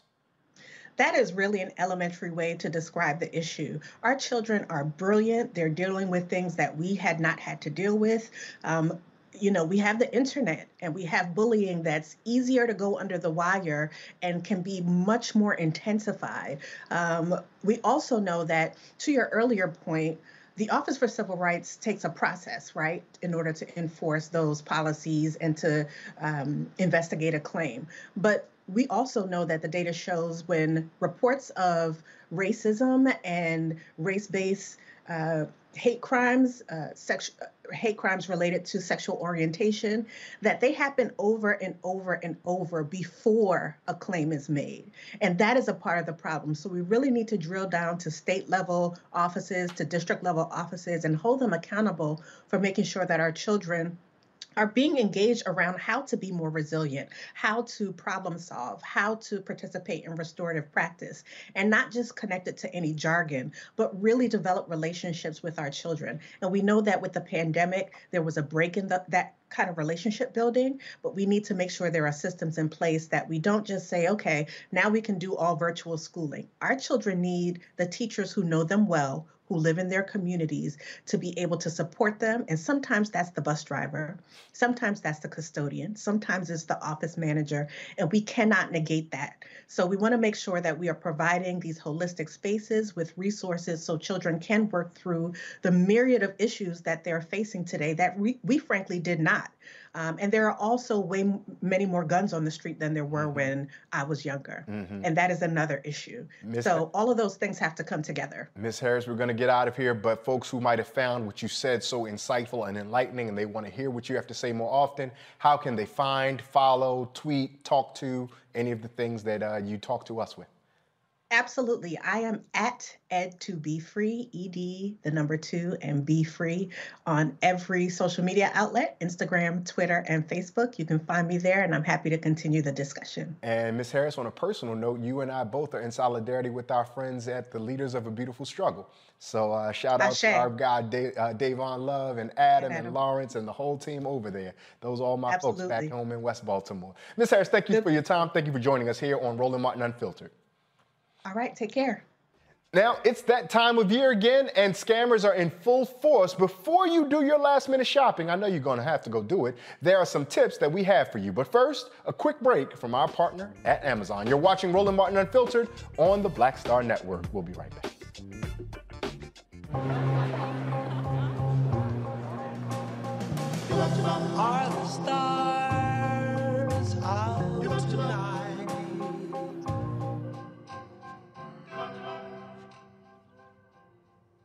Alexa, play our favorite song again. Okay. I only have eyes for you. Black Star Network is East. Hold no punches! I'm real um, revolutionary right now.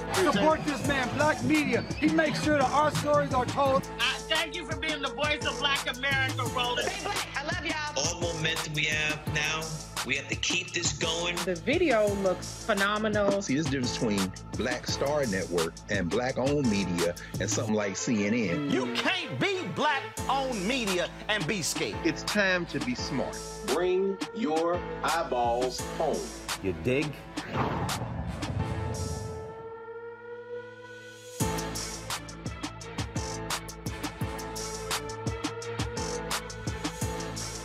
Yo, it's your man Deion Cole from Blackish, and you're watching Roland Martin Unfiltered. Stay woke.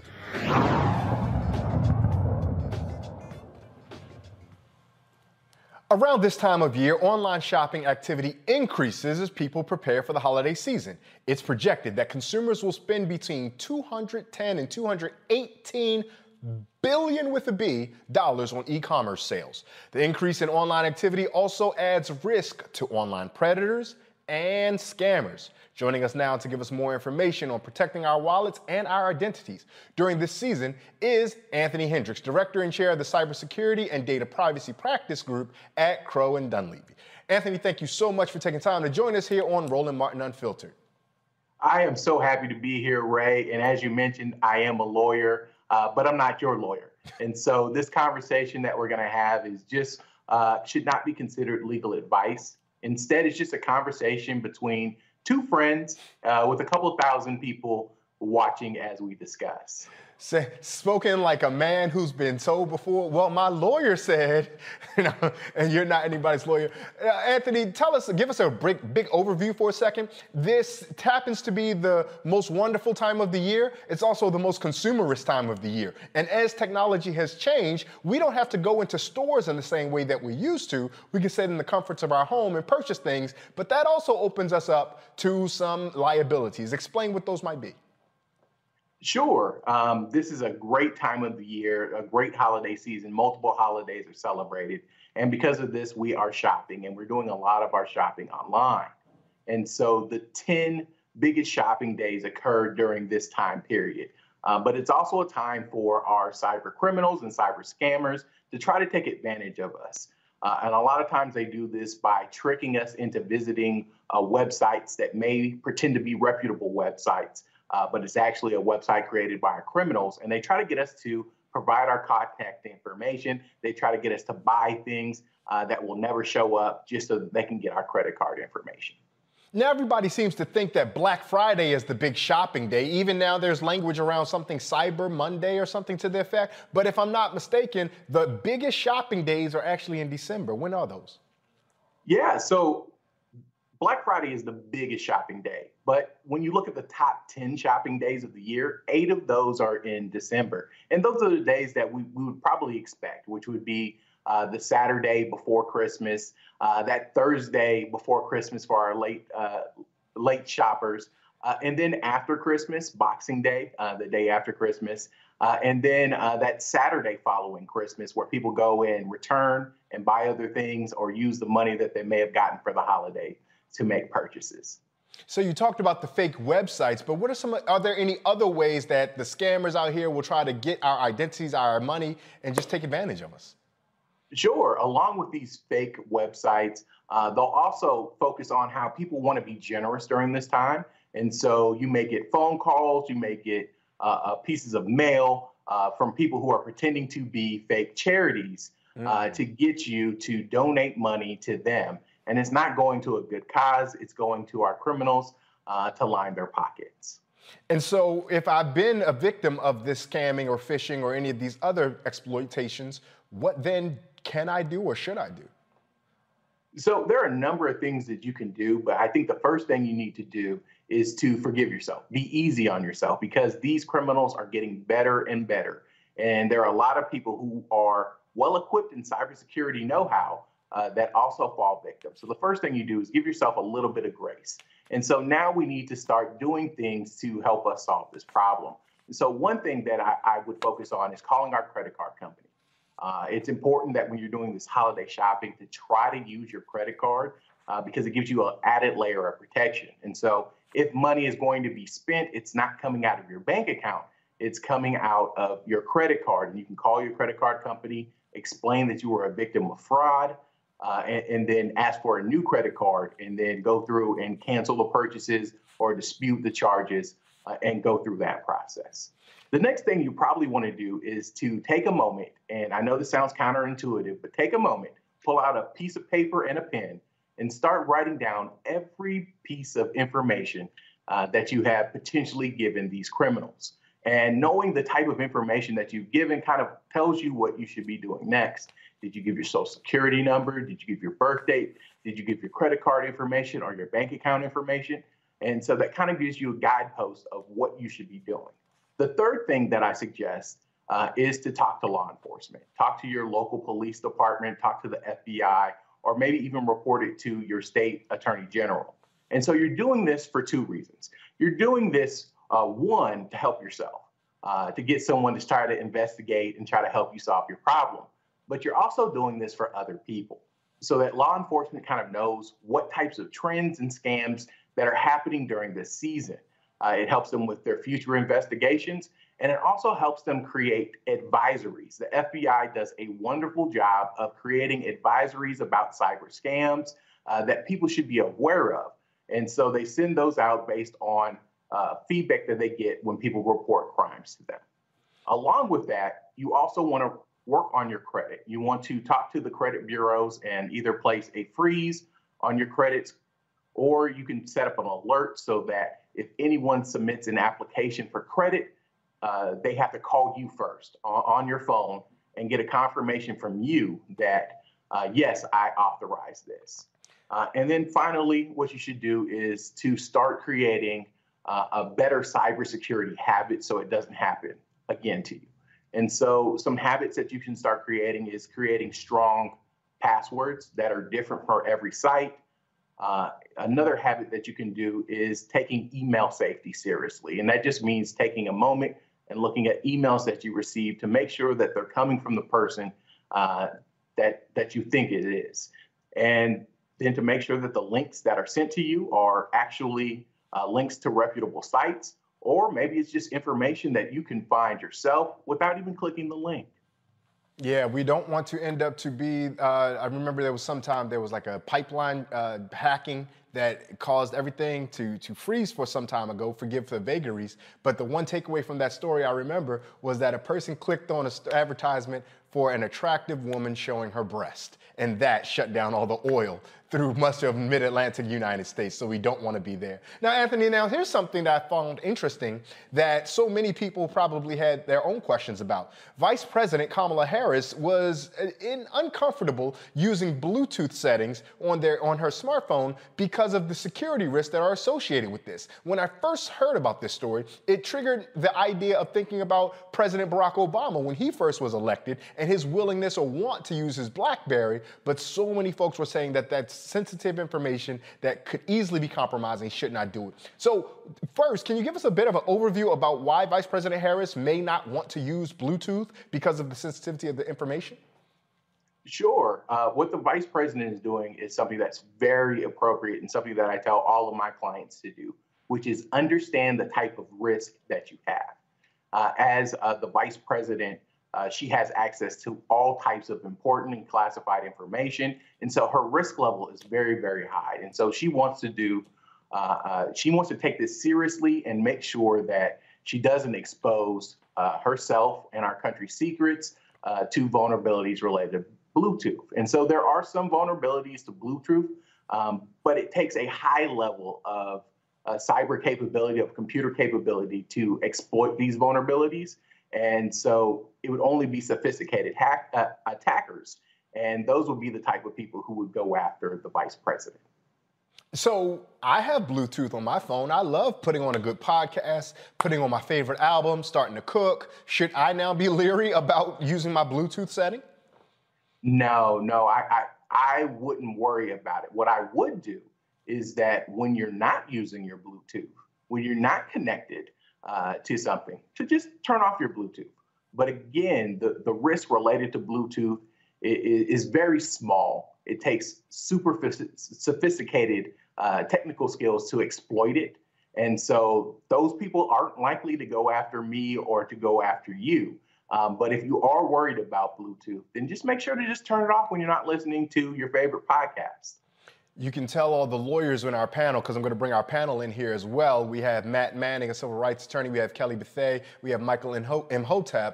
And but you could tell our lawyers, especially the male lawyers, because they're very well suited. You know, lawyers don't go anywhere without their proper suits and necks and tie on. Matt, do you have anything for Anthony around the question of cybersecurity? Is there anything in your travels, maybe in your work, that maybe has popped up that just brought some curiosity as that you would like to have uh, Anthony share with our audience today? I do, and first I want to commend you for that proviso. I appreciate that because I have to do the same thing when I'm talking to folks. But my question for you, Anthony, is actually about the connectivity of other devices besides our phone. So right now I'm wearing AirPods. I've got an Apple Watch. A lot of people have things that are connected to phones. What kind of issues do we have as it relates to security, just environmentally, with some of those other peripheral devices that we use? Are there any things that we need to do, in your estimation, to make sure we're safe when we're out physically shopping and using things like an Apple Watch or other devices? Sure. The one important thing that people should do is to always update uh, your device with the newest software. So a lot of times people will get these messages that say, hey, we're going to update in the next five minutes, and people uh, hit snooze and, and don't do that.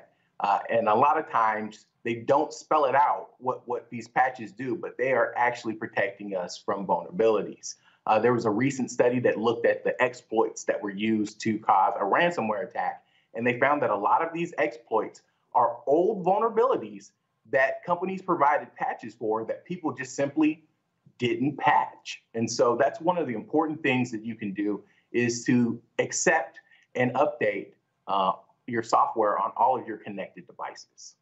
And we're going to grill you again, Anthony, because Kelly's also an attorney, or at least has her uh, J D. So we want to offer opportunity. Kelly, you have anything for Anthony? I do. So um, sorry if I missed this part of, of your comments, but I wanted, I, I am curious. So during the holidays, especially now with COVID, there's a lot of online shopping, such as you said.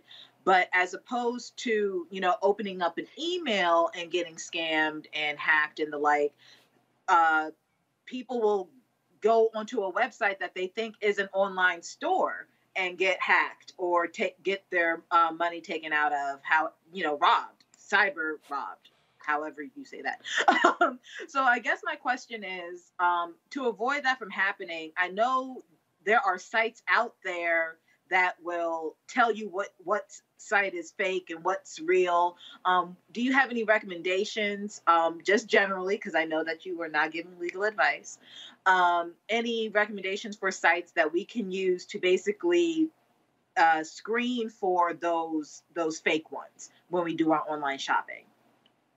So I don't have a website that you can use to screen for this, but one thing that I found that's very, very useful is to get a password manager. And so a password manager is simply a piece of software that allows you to store your passwords uh, in one single place. And the great thing about a password manager is that it remembers the website where they need to put the password at. So if you go to a website that looks like it's, uh, you know, Netflix or looks like it's Walmart, Uh, and you go in to try to put in your password using your password manager, a number of them won't let you put in that information because it's actually not that website.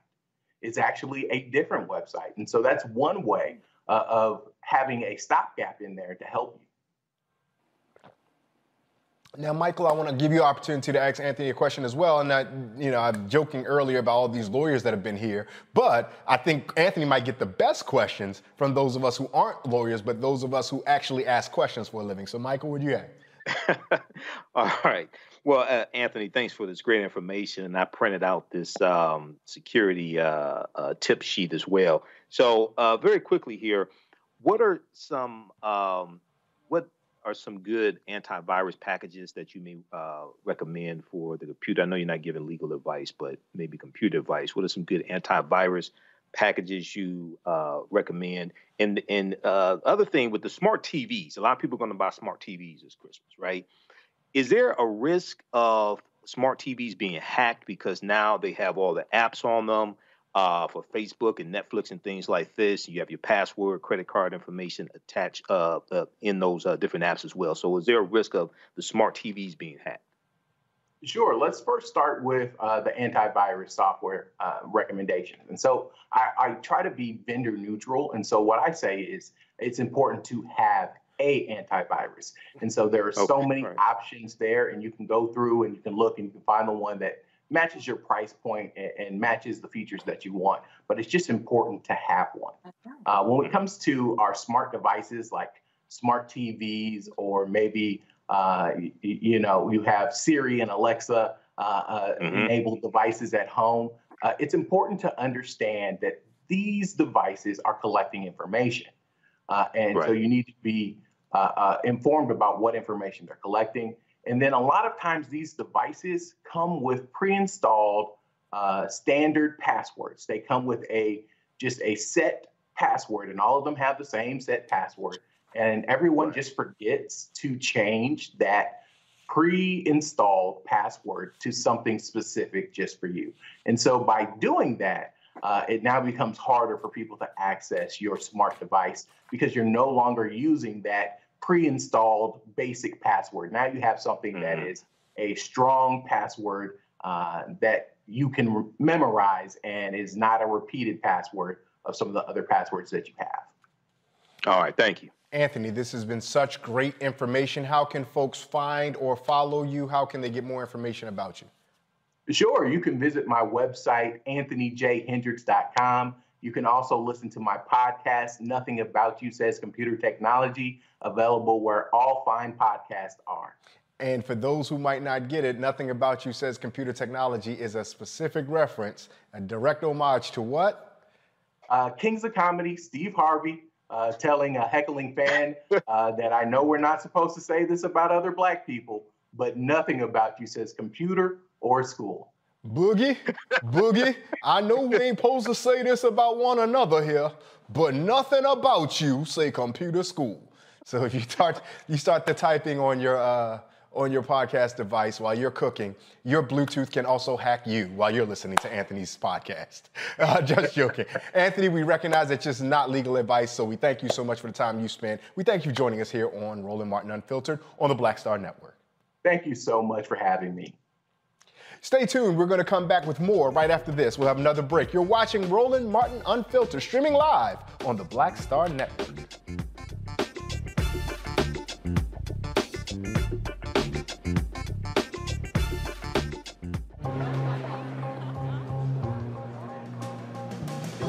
Are the stars out tonight?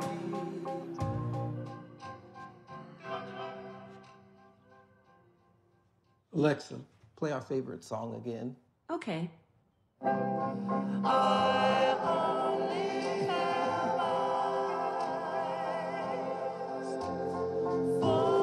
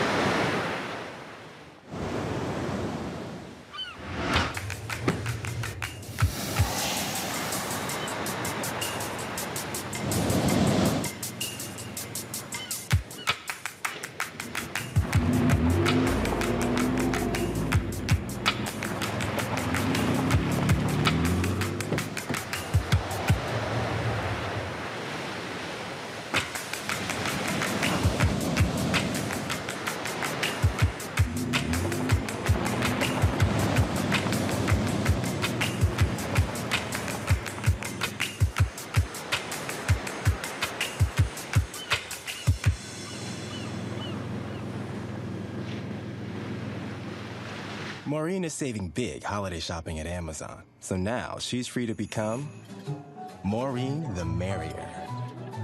Food is her love language, and she really loves her grandson, like really loves. Hey, I'm Cupid, the maker of the Cupid Shuffle and the Wham Dance. What's going on? This is Tobias Trevelyan, and if you're ready, you are listening to and you are watching Roland Martin Unfiltered.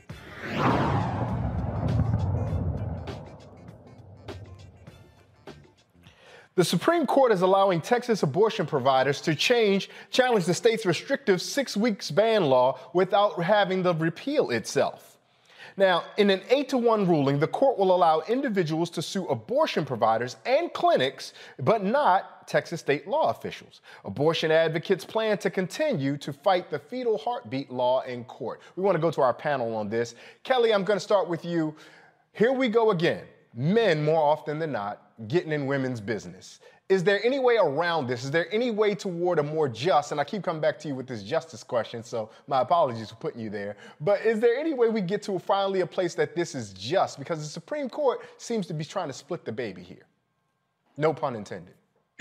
Well, I didn't see it so much of a splitting the baby type ruling so much as it was a washing their hands clean of the issue type ruling.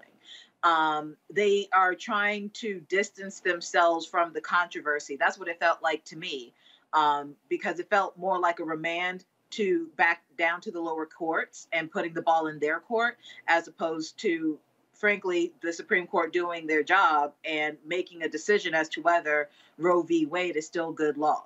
It is still good law because, frankly, um, in, in a nutshell, it's basically saying, mind your business, let women do what they want with their bodies within reason. And the fact that Texas doesn't understand that, the fact that Louisiana doesn't understand that, the fact that, you know, Mississippi and other states in the Bible Belt simply do not understand the fact that women are people who can control what they do with their bodies, and they should be able to control when they want to build a family.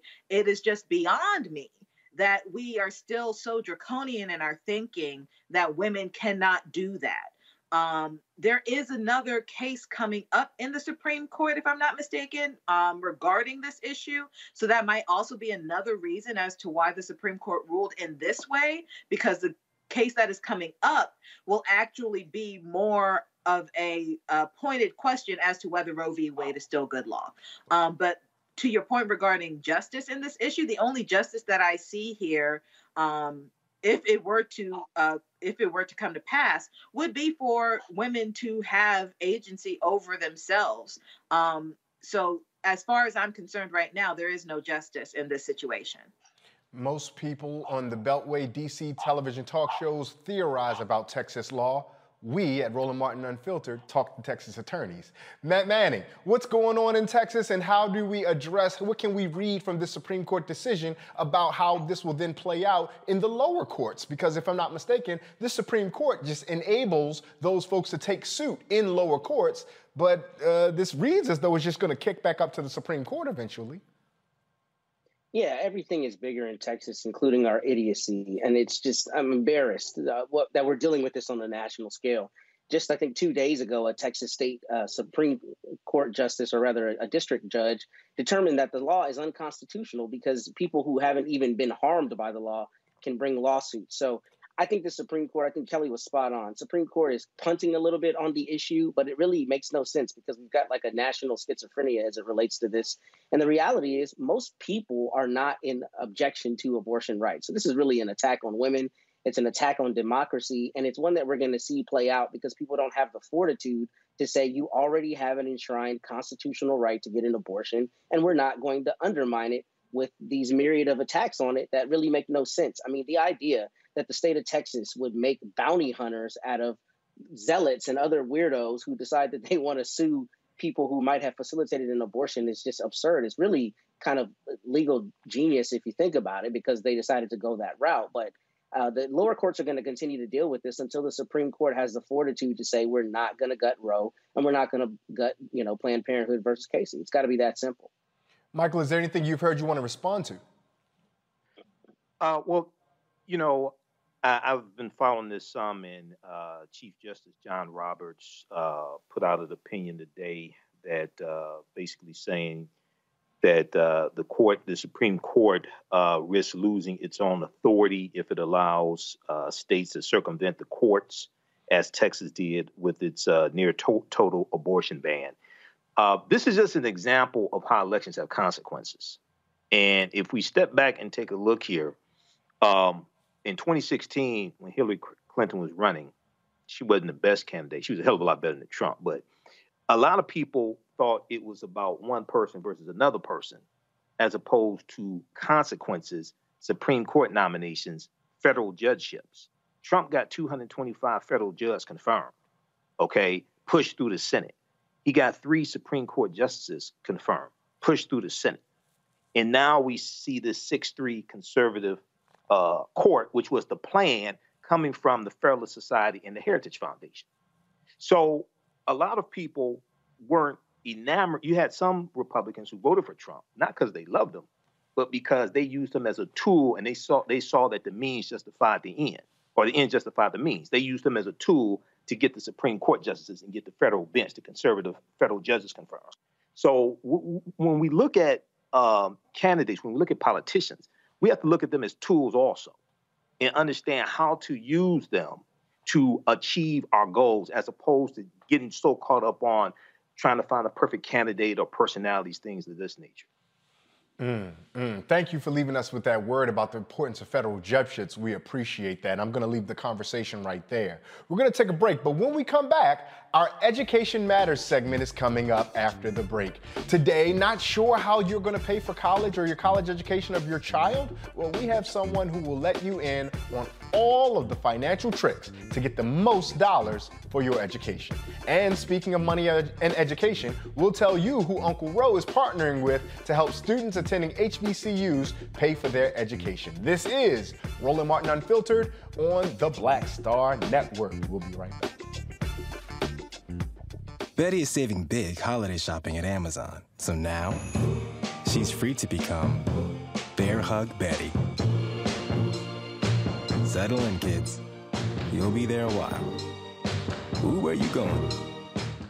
Hello, everyone. I'm Godfrey, and you're watching Roland Martin Unfiltered. And while he's doing Unfiltered, I'm practicing the wobble.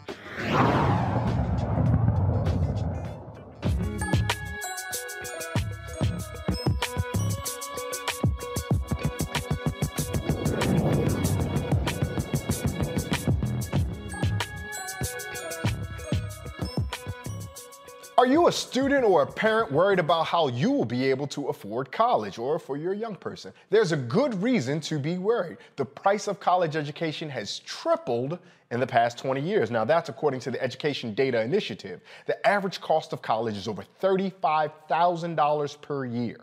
Here to help us understand the various higher education options students have and how to pay for them is Jessica Brown, author of How to Pay for College When You're Broke. Jessica, thank you so much for joining us here on Roland Martin Unfiltered. Thank you for having me. Jessica, I just want to ask the very simple question. How do you pay for college when you're broke? It's simple. Anyone can pay for college when they're broke. Annually, over one hundred million dollars in scholarship money goes unclaimed. So it is imperative to your financial freedom post-graduation that you begin to search for this money. Additionally, not procrastinate. Annually, the FAFSA comes out on October first, and sometimes a lot of people wait until the last minute to fill out this application. However, the longer you wait, the longer it's going to take for you to understand exactly how much you have to pay for college. And financial aid is first come, first served. So you want to find the scholarship money, and you don't want to procrastinate. So procra- not procrastinating seems like a key point right here. But once I do and I move quickly into FAFSA, besides just filling out the FAFSA, what are some other things and tips I need to keep an eye on? Well, some other tips is, one, you want to begin to look at institutions' cost of attendance to see if this is something that you can afford over the course of the matriculation of the program that you choose. Um, of course, you know, everyone wants to go to their dream school. However, can you afford it? Um, so it's going to be really important for you to make a detailed list of these schools' cost of attendance um, to see exactly how much you may potentially can afford out of as an out-of-pocket expense. Um, additionally, following up with these institutions' financial aid offices, looking at their institution's website to see if your G P A qualifies you to receive institutional scholarships, doing a national search. If your parents are working, following up with their human resources department to see if there's any funding for dependent children to go to college. If you have internships, making sure that some of those internships come with scholarships, or local organizations. I'm a member of Delta Sigma Theta, and I know that there's different chapters across the United States that provide scholarships to students. So making sure you tap into your local resources as well. Now, one of the things people often tend to not acknowledge is those parents, and I believe it's just parents, but you can let us know if it's siblings or grandparents or what else, who might work for a university, they're able to then get tuition remission. Is that correct? Yes, that is correct. However, institutions, it depends on how long your longevity has been. Some institutions, let's say if your grandparents or parent just started the job, you may be able to qualify this year for remission of tuition. But for some other institutions, it may be a couple years that they have to work for that institution. So it is so important that if you choose to do remission of tuition, that you follow up with the Human Resources Department or Financial Aid Department to see uh, when the eligibility for remission of tuition will kick in. Now, the thing that all of us are know about, and the big elephant that's sitting in the corner of this room right now, is the L word, loans. What is your yes. takeaway, or what is your suggestion around how applicants for college and parents engage loans? Well, you know, student loans, of course, nobody wants to have student loans, right? Because nobody wants to pay anybody back. However, sometimes people really need student loans in order to bridge the gap and cover their expenses for an education. So if you do choose to borrow student loans, making sure that you borrow what you need and not what you want. Mm. Uh, many times we overborrow student loans and we get these really big refunds, but we forget that this is money that also has to be repaid back if we do or do not graduate. So it is important before taking out a student loan to exhaust all the free resources out there. And if you are going to take out a loan, use the loan stimulator tool on the internet so you can kind of calculate what your potential payments may be if you do borrow student loans. Now, there's a difference between the types of scholarships that students can get as well. You, I'm one of the things I know, so many students think you either shoot a really good jump shot or you get all A's, but there are tons of hyper-specific for particular uh, education programs that you may go in. There may be specific to whether your identity or demographic. And what are some ways that folks can go and explore and look for those types of scholarships? Yes. So, of course, academic scholarships. First, you want to start at the institution that you would like to go to. Look at those institutions' requirements for academic scholarship eligibility. Um, if you do have a great jump shot and you're an athlete, following up with the athletics department at these different institutions to see what scholarships may be available. However, there are so many other scholarships out here that don't require much of anything. Uh, you can wear glasses, be left-handed, uh, be interested in the arts. Maybe it's a drawing contest. Um, so doing some of those national searches. Um, I know many different national organizations give out scholarships. Many times it's not based off of academic standing. It may be based off of financial need, or it just may be based off of how stellar of a student you are outside of the classroom, letting your extracurricular activities speak for yourself. Um, additionally, one of my favorite apps that I love to use and I recommend is Scholly, S C H O L L Y. Makes the scholarship search very easy to handle. Um, you go in the app and you can check off all the filters that apply and questions that apply to you, and it'll come up with scholarships that are based off of who you are. Now, I got to confess, I'm going to let you go on this question, but I got to confess about my own weaknesses. I am a copy and paste king. If I am someone who's applying for several scholarships, what is your advice about using the same essay that we use for one scholarship to now come over to another place? Um, as long as it's fitting the requirements and answering the question, of course, copy and paste, right? But you have so many scholarships that sometimes it's just submitting your name um, or just tell us in one hundred forty characters maybe something uh, about you. Um, so it's not necessarily all the time you have to use the same essay, but um, there are going to be some times that you do have to do different essays. And if you want to go to college and be financially free, right now all we have is time on our hands. Um, so you want to put in the work now to make sure that on the back end that you are able to enjoy all of life's luxuries without being buried in student loan debt. Or without making sure that your parents are buried, because just as your point, they will that come too. and get your parents if your parents are taking out that loan money. This was just a quick drive-by, but it was such valuable information. If you, if folks want to get more of your information, get more access to you on a social media platform or website, please let them know how they can do that. Yes, you can follow me on Instagram and Twitter at College Girl, G U R L J B, because the girl is spelled with a U. Uh, my website is college girl dot com. Also, my nonprofit website is college girl foundation dot org. And my books, How to Pay for College When You're Broke, and children's book, College Girls First College Tour, is available on Amazon. Thank you so much for your time and joining us here on Roland Martin Unfiltered. Thank you for having me.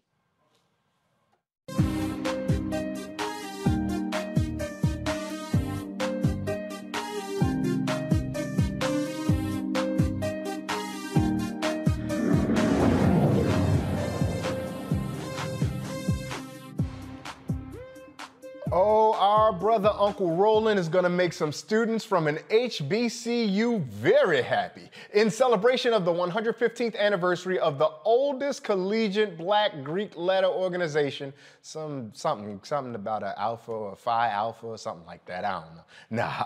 In celebration of Alpha Phi Alpha's one hundred fifteen years, Roland partnered with McDonald's U S A to offer seven fifteen thousand dollars scholarships. fifteen thousand dollars. The scholarship application will open in January for college juniors or seniors attending an H B C U and Thurgood Marshall College Fund member institution. In addition to the scholarship funds, recipients will also have the opportunity to engage with McDonald's executives working within their respective fields of study. How about that? Let me go back to my panel one more time before we get out of here. Uh, Brother Imhotep, we're going to go ahead and allow these folks, uh, the alphas, a moment to be good and be thankful, because this is really, really impressive work. Seven uh, different fifteen thousand dollars scholarships go a long way. And we appreciate that our Uncle Roland is throwing, donating back to our H B C Us. Quickly, quickly, what are your thoughts on that? Oh, you know, this is something fantastic, you know. Uh, so a lot of times, you know, fraternities and sororities get criticized, but people should do things like watch this show to find out what they're doing. Read watch the yard dot com. There's a lot of good that they do. So this is, you know, fantastic. Uh, you know, congratulations to the brothers of uh, Alpha Phi Alpha Fraternity Incorporated. And we know they just uh, commemorated their um, founding, their anniversary as well. So this is something really good. Absolutely. The Jules would be proud. Kelly, your thoughts? I always am a proponent of anyone who is trying to attend an H B C U get all the help they, they can get.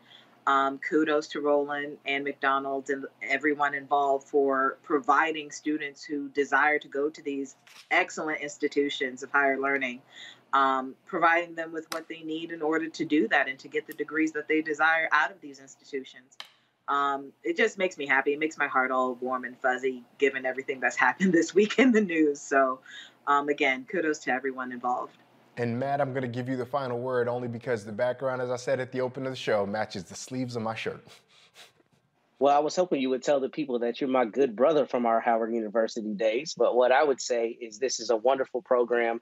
And I would challenge everyone out there, if you know a junior or a senior at an H B C U, make sure they know about this scholarship. Because as a sister was just saying, uh, there's so much money out there that people don't know about. So first, thanks, Uncle Roro, for doing this. And if you're hearing um, about this program, please make sure if you know someone who'd be eligible, that you encourage them to apply. Matt telling all the family secrets. Matt Manning and I were freshman year dorm mates. We lived in the same dorm, a dorm that no longer exists. A Car George Washington that's, Carver Hall on that's my brother right Howard there. University. All right, Matt. Mm-hmm. That, thank you for telling all my business. Next time I'm hosting, we're going to make sure you don't get to be here no more. But no, thank you to Michael. Thank you to Kelly. Thank you to Matt. And thank you to all of our guests we've had here today. We appreciate all of the folks who have joined us today. And we appreciate all of you for listening with us, learning with us, and engaging with us, especially you folks in the chat. I know y'all go back and forth. It's a whole community of folks. And I love every time I'm here to see how y'all get down in the chat. And so thank you to all the production team that made this such a smooth sailing. I hope that everybody had a good time surviving this This week. We did it, y'all. It's Friday. Enjoy the weekend. And in parting, let us remember the words of the Yoruba proverb that if we stand tall, it's because we stand on the backs of those who came before us. Good night.